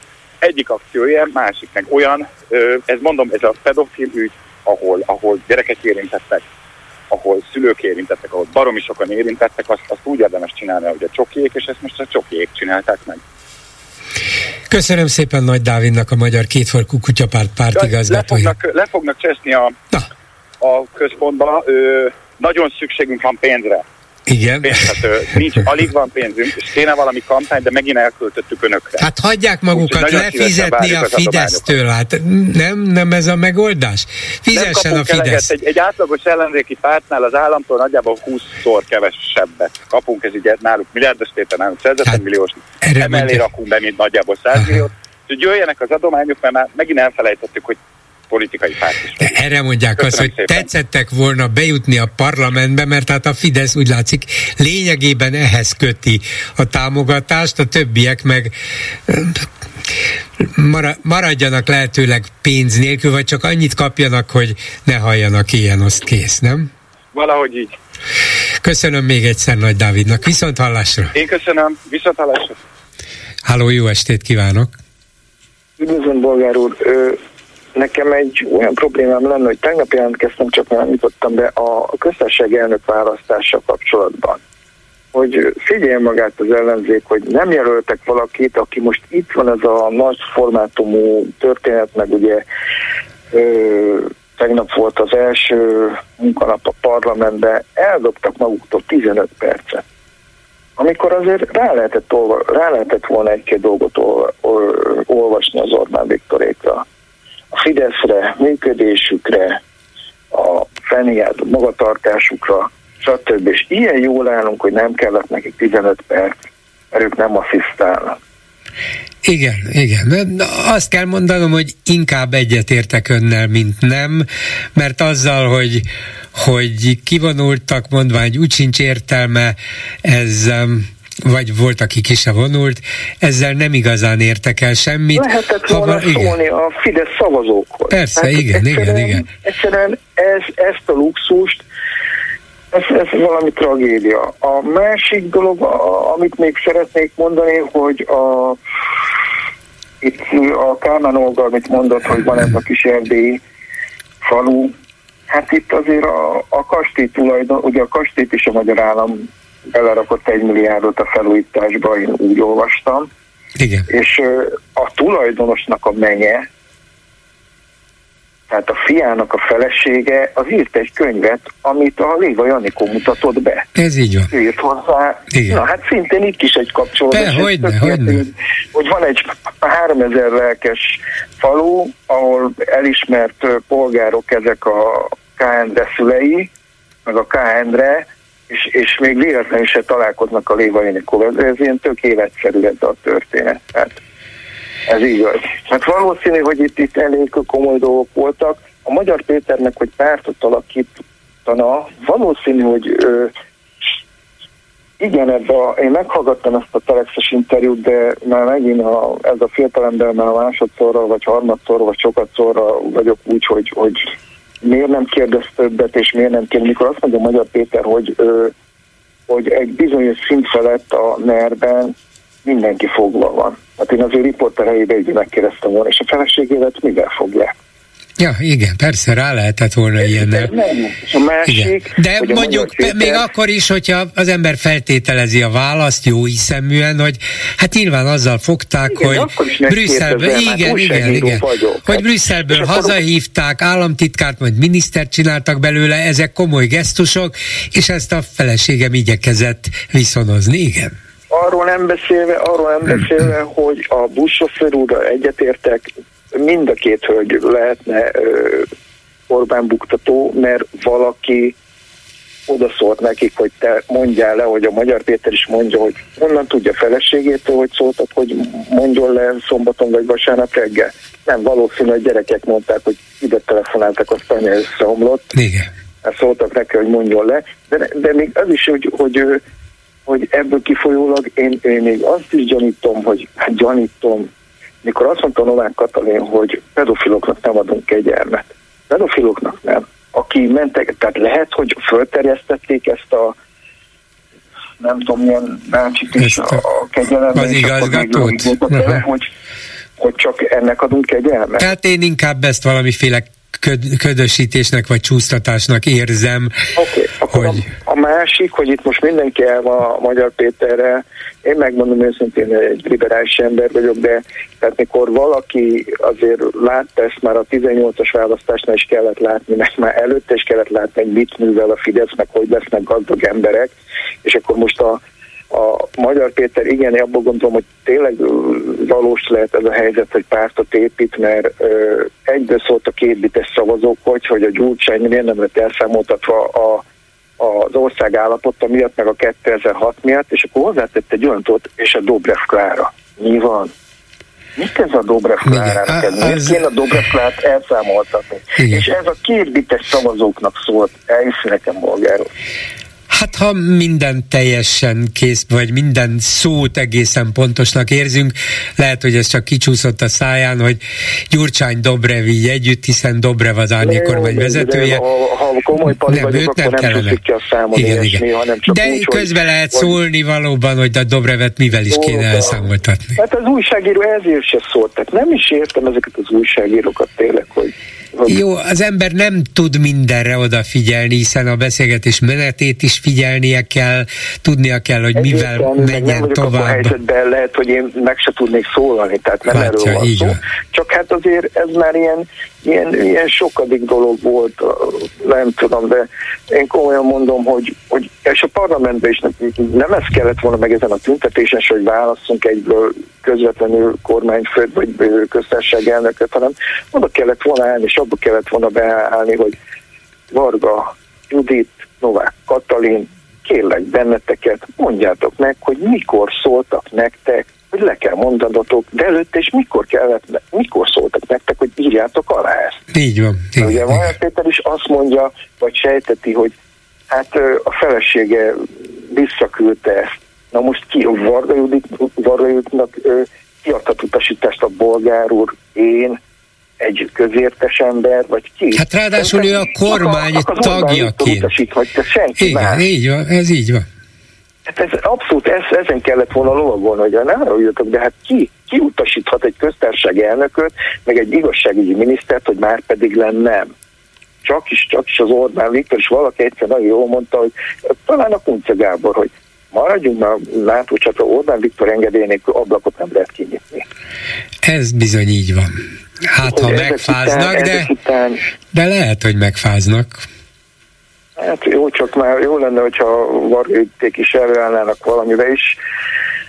Én nem hiszek ebbe a, hát most lehetne, most lenne itt a nagy alkalom az ellenzéknek, hogy azt mondani, hogy, hogy megkomolyodunk, kivetünk magunkból mindenkit, Gyurcsány Ferenc most nem kivetjük őt, nem, mert ő bárhova megy, de neki visz, abszolút visszavonulni, és azt mondani, mert hogyha a Magyar Péter pártot alakít, akkor itt nagyon hárompólusú lehetne a történet, mert ugye lenne a Fidesz, lenne a Magyar Péter féle vonal, és lenne egy eddig 2010 óta ellenzékben lévő brigád, és melyik az erősebb, melyik nyerne. És én abban se hiszek, mikor azt mondja a Magyar Péter, hogy, hogy nem lehet, mert mindenhol kétharmadda, és mindenki ezt mondja, mert kétharmadda. Emlékszik, hogy mit csináltak akkor, amikor ö, valami nem tetszett neki a kúria talán? Azért lett kúria, mert a legfelsőbb bíróságot megszüntették.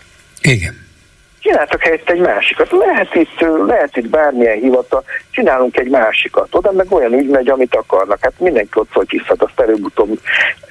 Én már mondtam a múltkor is, hogy munkaszerződést kell módosítani, az nem kell két harmad. Uh-huh. Mostantól ablakot is kell pucolnak. Igen, ez nem rossz. Jó, hát bár már ott tartanánk, hogy ez lenne a kérdés. Hát ott tartanánk, azért mondom, hogy itt feles többséggel is nagy, nem vagyok jogász, de nem hiszem el józan paraszt észre, hogy nem lehetne olyan jogászkodni, mint amit a Fidesz jogászkodik egyfolytában. Tehát, hogy olyan dolgokat csinálni, hogy tényleg akkor mostantól tényleg havat lapátosz nyáron is. Köszönöm szépen, Ez minden jót. Viszont hallásra. Háló, jó estét kívánok! Jó estét kívánok! Dunger Ibolya vagyok Dunói-városból. Igen, parancsolj. Polgár úr, én nagyon-nagyon röviden leszek, mert a számítógépen néztem, már 13 ezeren megnézték a Péter, Magyar Péternek a, az interjúját, és csak azt szeretném mondani, hogy mérhetetlenül tisztán és korrektül beszél, próbálja a fiatalember, aki interjút vezeti, bele-bele-bele bele-bele kérdezni, de soha nem engedi, mert bocsánat, mert egyszerűen akkor már neveket kéne kiadnia. Úgyhogy én csak azt szeretném mondani, hogy nagyon-nagyon örülök neki, mert az ember, amit idáig csak latolgatott, meg gondolkodott, most ezt egy az egybe megmondja, hogy milyen tömbből áll az országnak mhm. ez a Orbán való ö, dolga. Minden esetre... Hogy ne haragudjon, hogy ennyire ö, rossz a hangom, de az, hogy szó szerint olyanokat láttam, hogy Orbán felesége számon kért minisztereket. Na látja, mégis, mégis, mégis kiadott neveket, mégpedig a miniszterelnök Igen. felesége nevét. Ő azt Igen. mondta, hogy hát ő pozitív értelemben gondolja, de azért, ha az ember belegondol, hogy is jön ahhoz a miniszterelnök felesége, hogy ja, minisztereket számon kérjen ellenőrizzen? Igen. Ja. Most a másik azt szeretném mondani, meg fogja látni polgár úr, hogy ez a Péter, ez, ez a magyar úr, ez, a jog, ez az ügyvéd úr, ez most mint hogyha a lavinának az alján van, és ez majd szép csendesen ki fog ez, ki fogja érni belőle, mert mondta, az újság vagy az interjú elején, hogy már ő otthon is nagyon régóta gyötrődik, hogy kéne beszélni. Csak mindig azt mondta, hogy nem, nem, nem. És most így látja, csak másodszor szóra bír. Úgyhogy igen, ez igen. egy nagyon-nagyon nagy dolog. Igen, Úgyhogy én is úgy gondolom. És én szerintem ebből az emberből még nagy ember lesz, higgyel. Nézze, hát, intelligens, nagyon jól tud beszélni, nem hebeg, habog. Ez igaz. Becsületes, és megmondta, hogy nem fizesz, fideszes. Azt mondta, többet nem lesz.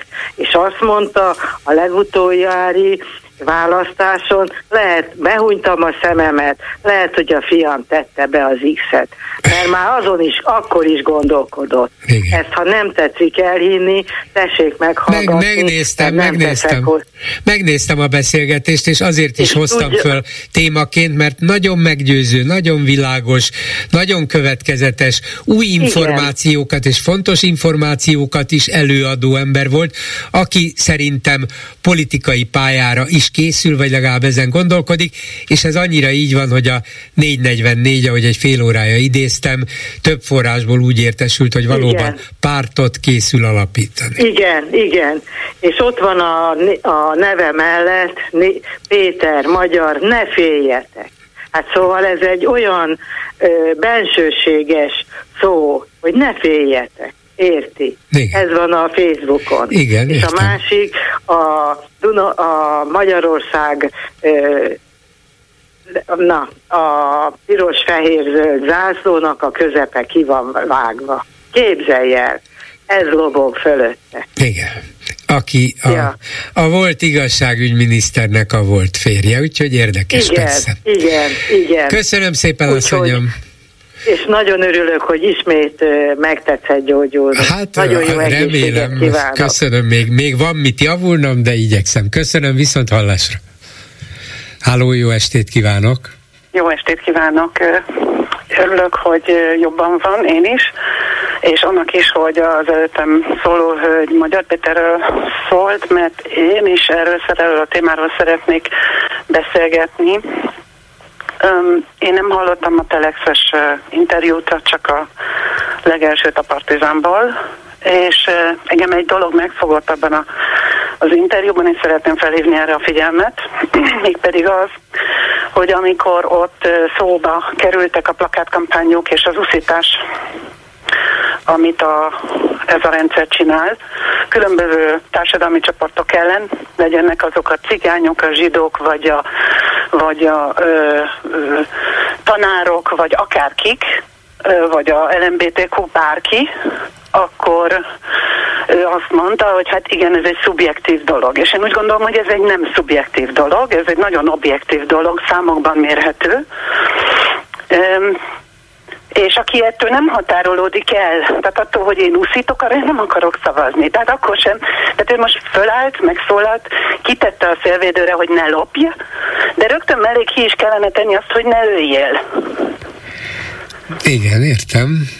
Jó, tehát ez, ez nem elég. Tehát azt, amit ő elmondott ö, a Partizánban, azt nagyjából tudtuk. Igen, tulajdonképpen amit ő elmondott ebben a két hosszú interjúban, azt tudta az, aki kritikusan figyelte és figyelte az Orbán rendszer működését, de mégiscsak valamiféle plusz megerősítés érdekes részletekkel, hogy hogy is működik ez a rendszer, hogy kikkel, milyen formában, milyen nyomásokkal, milyen összekacsintásokkal, milyen megfélemlítéssel, hogyan fogják a sajátjaikat közte például sejtettük. őt is. Igen, sejtettük, de most konkrétan meg is tudhattuk. Igen, Azért hát ez, ez egy megerősítés volt. Van. Mondjuk valami, amiről már tudtunk régóta, amit sejtettünk Igen. régóta, amiről beszéltünk, azt, azt ő megerősítette. De, De nekem ezen kívül az a problémám, hogy ő azt mondta, hogy ő, meg még valószínű sokan mások, akik ott ezt figyelték, ezt az egész uszítási folyamatot, plakátkampány, minden szükséges szarnak tekintették ahhoz, hogy a hatalom, hatalmon tudjon maradni ez a garnitúra. És ezt én nem tudom megbocsájtani. Nézze, a, a, tulajdonképpen az jut eszembe, hogy 2015 előtt, tehát a Simicska szakítás előtt számos olyan vezető újságíró dolgozott az Orbán, illetve állami médiában, aki később Simicska távozása után vele tartott, és szembefordult a miniszterelnökkel. Holott például a Magyar Nemzetben, a Hír TV-ben és másút egy az egyben vagy 99%-ban ismételték meg a kiadott kormányzati szlogeneket, és az ember hüledezve olvasta. Igen. És aztán, amikor Simicska szakított, és elkezdte a saját médiáját építeni, és vele mentek jó néhányan, akkor kiderült, hogy ezek az emberek meg voltak győződve arról, hogy Orbán végre a kétharmadával megteremtheti a szükséges változásokat, és ők nem szerették ezt a balliberális, vagy Gyurcsány, vagy MSZP-s, SZDSZ-es rendszert, és ezért elfogadták az Orbán rendszer túlkapásait, és aztán jöttek rá, valószínűleg Simicska is kellett hozzá, hogy ez tisztességtelen volt, hogy ez hazug volt, magukba néztek, és nézze meg őket ezek az egykori vezető újságírók, ma nagyon tisztességesen már Simicska nélkül, éppen csak, hogy megélve a víz felszín alatt tart, felszíne fölött tartva magukat, próbálják megírni az igazságot, és leleplezni ezt a rendszert. Pedig ezek is az Orbán rendszerhez csatlakozott, azt, ha tetszik, kiszolgáló vezető újságírók voltak. Hát ha őtőlük el elfogadjuk, és én elfogadom, hogy van ilyen változás, igen, van ilyen belátás, van ilyen ha tetszik, pálfordulás, igen, meg lehet fordulni a damaszkuszi úton, az kell hozzá, hogy valaki valamiért ezt megtegye. Nekem és nem a... ez jött le ebből az interjúból, ebből a partizán interjúból, nekem az jött le ebből, hogy ezek az emberek elfogadják, elfogadták az Orbán garnitúrát és a módszereit, azért, hogy, azért, hogy győzzön. Igen. Nekem ez jött le a partizánban. Igen, az, igen, de... szubjektív, az azt jelenti, hogy az gusztus dolga, de nekem ez nem gusztus dolga. De igen, igen, de ez a például Magyar Péter is azt mondta el, hogy ő egy jobb, jobboldali keresztény, akármilyen családból jött, neki az a világlátás, alapállás, az a világnézet, amit Orbán szavakban legalább képviselt, az volt a megnyerő, az volt a hozzá közelálló, és ez, ezért gondolta, hogy az ő kétharmados győzelme Tudja, majd milyen jó lesz. még, ami figyelemre méltó volt? Mondja ebben az interjúban. Azt mondta, hogy sok mindenben jó irányba mentek a dolgok. Én úgy gondolkodtam, hogy mire gondol. Én is gondolkodtam rajta, akkor de ha, ha nagyon megerőltetném magamat, akkor lehetne, azt, lehetne néhány dolgot felhozni, hogy tulajdonképpen ezt vagy azt nem csinálták rosszul a körülményekhez képest, nem olyan módszerekkel kellett volna, nem feltétlenül úgy, de azért gondoljon bele abba, hogy ezzel a sokunk által ma is szidott közmunkarendszerrel, amelyel persze bizonyos értelemben rabigában tartottak hát százezreket, de mégiscsak adtak nekik valamilyen munkát, és ez még mindig jobb, Elvették mint hogyha... az emberi méltóságukat, tehát azok az emberek, akik a, akik a semmiért dolgoznak úgy, hogy a polgármester megmondja, hogy ha nem csinálod Értem. azt, amit én mondok, akkor holnap Sokat lehet ellene felhozni, ez, igen. Nem, ezek, ezek nem, nem, nem dolgok. Igen, igen, nem, igen de az, az a rendszer, hogy inkább éj, tengődjetek, tengődjetek szociális segélyből, az nem volt kifizetődő, nem volt humánus, nem volt eredményes, ezen változtatni kellett. Mondom, nem úgy feltétlen, hogy a Fidesz csinálta, de tegyük föl, hogy az irány, hogy gyerünk valahogy vonjunk be titeket a munkába, ez nem volt rossz. Biztos, hogy van még ilyen. Hát Biztos, hát ahhoz, hogy vissza, vissza lehessen venni egy elveszett réteget a munkába, vissza lehessen terelni egy elveszett réteget a munkába, ott az elrítók Nóráéknál kezdődik a feladat, és nem csinálják. Igen, igen, persze, nem, van nincs egy nem elhanyagolható százaléka, és ön közgazdász. Tudja nagyon jól, lemondtunk egy elég nagy százalékáról a társadalomnak, hagyjuk, hogy ne legyen semmiféle oktatásuk, ne tudjanak beilleszkedni, ne tudjanak dolgozni. Ez egy bűn bűn. Nézze, estig, estig, nem estig, holnap reggelig tudnám sorolni, hogy milyen, milyen bűnöket követtek el, például ezzel kapcsolatban is, de nyilván lehetne néhány kérdésben azt mondani, hogy hát ebben például nem voltak sikertelenek, vagy vagy abban, hogy mondjuk azt, hogy, hogy a gazdasági fejlődésben messze nem az történt, amit ők magukról hirdetnek, hogy milyen roham létekben közeledünk az Európai Unió fejlett országaihoz. Nem, mert ez egy természetes közelítés. Nem, a, és a, a környezetünktől szakadunk le. De azt kell mondanom, hogy végül megakadályozták a nagy összeomlásokat, pedig sokszor közel álltunk hozzá, és ehhez kell kell, ehhez kellett bizonyos ügyesség. Nincs se oktatás, se egészségügy, pedig fizetjük, jó, mondom, velem nem kell ebben vitatkoznia, mert egyetértek önnel. Csak azt mondom, ha azt nézzük, hogy van-e valami, amit tulajdonképpen vagy elfogadhatóan, vagy dicsérhetően csináltak, biztos lehetne néhány dolgot, de megkérdeztem volna Magyar Pétertől, hogy na mire gondol? És jó. meg is lehet talán ha, még. Szubjektív, én meg szkeptikus.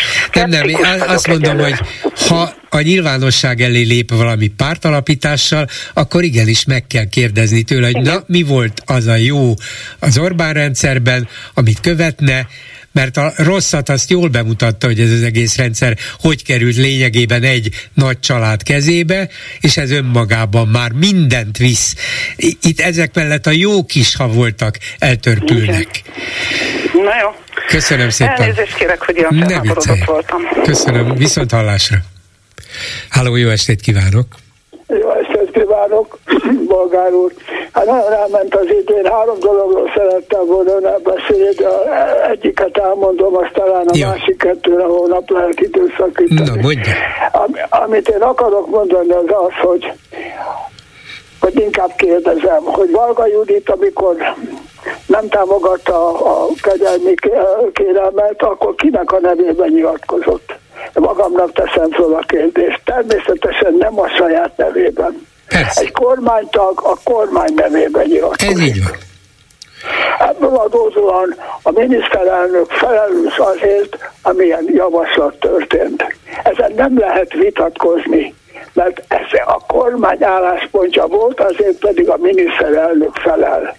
A nyugati országokban számtalan eset van, amikor a miniszter vagy a miniszterhez közelálló személy nem a közvetlen végrehajtó egy rossz intézkedésnek, de például egy vasúti balesetnél, vagy más körülmények esetében, akkor a miniszter is lemond. Igen. Tehát egyértelműen az az álláspontom, és szerintem ez is a jogi helyzet is, hogy a miniszterelnök felelős mindazért, amit egy kormánytag csinált. Igen, hát vagyis, döntött, hogy igen. Vagyis, hogy ellenjegyezte. Akkor kell vállalni azért, hogy rossz munkatársai vannak, de egyébként nem hiszem, hogy a Valga Judit úgy döntött, hogy valamilyen módon nem volt tisztában az, hogy a miniszterelnök álláspontja micsoda lehet igen, igen, igaza van, feltételezem, hogy ez így történt, csak bizonyítékot kell tudnunk, de igaz, a kormány ebben a döntésben részt vett és felelős érte. Jó, akkor holnap a másik kettőt meghallgatom. Viszont hallásra, és itt van Lőrinc Saba a Facebook kommentekkel. Szia Gyuri, köszöntöm a hallgatókat. A kegyelmi ügyhöz Sersél a fám, keresd a nőt. Köztudott, hogy Anikó asszony barátnője K. Endre anyukájának. Hogy az ő keze benne van az egész buliban lehet, lehet, hogy ő szólt a nemzet szemöldökének, hogy szeretné aláírni a kegyelmet, már Novák Katalinnak? De miért a nemzet szemöldöke? Nem, nem értem. A jelző az, az a lényegtelen, de Novák Katalinnak. Igen. Nem, hát minden lehet, nem tudjuk. Igen, ebben a legnagyobb probléma az, hogy teljes homály van körülötte. Pontosabban csak részleteket látunk belőle. Kíváncsi leszek, Magyar Péter nyilvánosságra hozza-e a listát, amiről az interjúban beszélt, mely ellenzéki politikusok kapnak havi apanást az oligarcháktól. Szerintem ettől erre sokan kíváncsiak. Hát ilyen listát valószínűleg senki nem állított össze, és legfőjebb lehetnek sejtései, közvetett tudása, de lista biztos nem készül. Magát nem arra tartjuk, hogy erkölcsi kifogásai legyenek. Ez valóban meglepte azt, aki elfogadta gyorsított karriert, pályázat, verseny nélküli magas állami pozíciókat? Hát, hogy meglepte, ezek szerint igen, hogyha elmondta a férjének. És hogy miért mondta, vagy hogy miért lepte meg, hát valószínűleg azért, mert ha már kiemeltek engem, ha már ilyen felelős pozícióra tettek, akkor talán az azzal járó felelősséget és körültekintést is ehhez hozzá számították, és úgy gondolták, hogy erre alkalmas vagyok, nem egyszerűen csak egy szimpla végrehajtó. Túlértékelte magát nyilván. Egy-két gondolat még a végére. Ha a kutyapárt bejut a parlamentbe, nekik is jutott volna ázbüntetés? Biztos. Biztos. Aztán állami kitüntetés nem lehet visszavonni, de királyit, ezt nem teljesen értettem, de... Hát ha Orbán a király, akkor királyit se. Na hát szép dolog. Ennyi lett volna a komment Köszönöm szépen, ezzel a megbeszéljük mai műsora véget ért. Készítésében közreműködött Král Kevin, Lőrinc Saba, Erdei Tünde, Leocki Miriam, Kemény Dániel és Studer Dániel, Bolgár Györgyöt hallották, viszont hallásra holnap. Most pedig jön az Esti Gyors. Esti gyors, a hírek háttere. Hallom, hogy március végétől a webshopot üzemeltető vállalkozásoknak kötelező lesz felajánlani a vásárlóknak a Magyar Posta csomagkézbesítési szolgáltatásait is. Ez tipikus állami húzás, ha valami nem jó, nem piacképes, de az övé, akkor majd tesz róla, hogy továbbra se lehessen megkerülni. Mindenkinek van tapasztalata, ilyen is, olyan is. Pont ez a lényeg, hogy nem a minőségbiztosításon múlik a szolgáltatás színvonala, hanem a mázlin. Van-e a postással olyan informális kapcsolatunk, hogy felhozza az ajánlott küldeményt? Kifogunk-e olyan ügyintézőt a fiókban, aki hajlandó normálisan kommunikálni? Lutri. Mostanra már nyilván kitalálta a kedves hallgató, hogy a Kárpáti személyesen cseszte fel magát. Mit is tagadjam, legalább van kinek panaszkodnom. Szóval szokás szerint a futár próbálkozás nélkül bejelölte, hogy nem sikerült átadnia a csomagot, és azzal a lendülettel vitte is a központba. Oké, okay, ezen már át is siklik az ember, 1978-ban születtem Magyarországon, itt vettem először levegőt, e föld nevelt, mindent értek. A technológia azért már beszüremkedett ebbe a jól konzervált szocialista nagyvállalatba is, tehát online lehet követni, hogy elvileg merre jár a csomag. Az azonosítási szám szerint egy ismert gigapostám volt. Remek, útba esik, amikor jövök a Bencúr utcába. Rutinosan mentem fel az első emeletre, legutóbb is ott landolt. Belépőjegyet is lehetne egyébként szedni turistáktól a bejáratnál. Az épület ugyanis egy jól konzervált 70-es évek Szovjetuniója, nem csak hangulatában, de nagyjából személyzetében is. Sorszám, várakozás, pulthoz lépés. Csókolom, ezzel a számmal van itt nekem egy csomag, mondom én. Hát sajnos ezzel a csomagjelzéssel nem ide kellett volna jönnöm, hanem az épület másik bejáratához, első kereszt utca, stb. mondja az ügyintéző. Legutóbb pont ilyen formátumú jelzéssel kaptam meg a dobozt itt, mormogom magamban, de hát ez van. Szóval emeletről le, utcára ki, séta, másik kapu, sor végére be. Vár, vár. Jó napot kívánok, jöttem egy csomagért, ez a száma, mutatom én. Ez nem a mi számunk, ez azért a cégé, akitől mi átvettük, ezzel nem találom meg, mondja az ügyintéző ocelot mintás testhez tapadó szedben, amire zöld postás mellényt vet, mert húzat van. De az önök nyomkövető rendszerében ezt a számot írtam be, az vezetett ide, érvelek én, miközben mögöttem gyarapodik a sor, növekszik a nyomás. Mutasson egy e-mailt, mondja egyre borúsabban. Nincs e-mail, hiszen pont ez a lényeg, hogy egy szám van, amit egy rendszer oszt ki nekem azon az oldalon, ahol rendeltem, és amivel több országon át követhettem a cuccot, magyarázom kétségbe esetten, miközben homlokom gyöngyözni kezd, mert a tavaszi idő ellenére full téli szedben indultam erre a kalandra, valamint érzem, ahogy a mögöttem állók tekintete is perzseli a hátamat. Újabb gyilkos pillantás az ügyintézétől, majd leül egy géphez, beírja a számot, mutatja, hogy semmi, fel sem áll már onnan, ezzel is jelezve, hogy talán húzzak már el végre. Ezen a ponton én is meginoktam, a szűk helyiségbe már nem fért több ember, a további érkezők a lépcsőházban álltak. De egy utolsó rohamra indultam, újabb megközelítést alkalmaztam. Honnan tudnám, hogy ide kellett jönnöm, ha az a szám nem létezne? Tán megálmodtam, teszem fel a költői kérdést. Súlyos némaságban töltött másodpercek, a mögöttem álló tömeg is lélegzett visszafolytva vár. Ügyintéző végül feláll és megkérdezi, mi a neve és hova volt rendelve a csomag. Kárpáti Iván vagyok, és a Bencúr utca 45-be. Felírja, hátra megy három és fél métert, felnyúl a polcra, és nyolc másodperc múlva kezemben a küldemény. Fellélegzik a szoba. Győzelem! Azt még azért hozzáteszi, már kicsit oldottabb és egyben zavarodott hangnemben, hogy hát azért nézzem meg, igaz, hogy ott van az a szám rajta, ami ugye eddig úgy volt, hogy nem is létezik, de nézzem csak meg, itt ez a másik szám, na, az az övék. Akkor még egy személyit, ha lennék kedves. Kitántorgok a tavaszi szélbe, megtörölgetem a homlokomat, és hálát adok az égnek, hogy ezúttal az államnak ezzel a lerohasztott szektorával kellett vívnom, nem pedig tehetetlenül feküdve egy kórházi ágyról elérnem az ötven emberrel bajlódó egyetlen nővért. Vonattal szerencsére pedig nem járok. Kárpát Iván vagyok, ez az Esti Gyors, a hírek után kezdünk. Esti Gyors, a hírek háttere.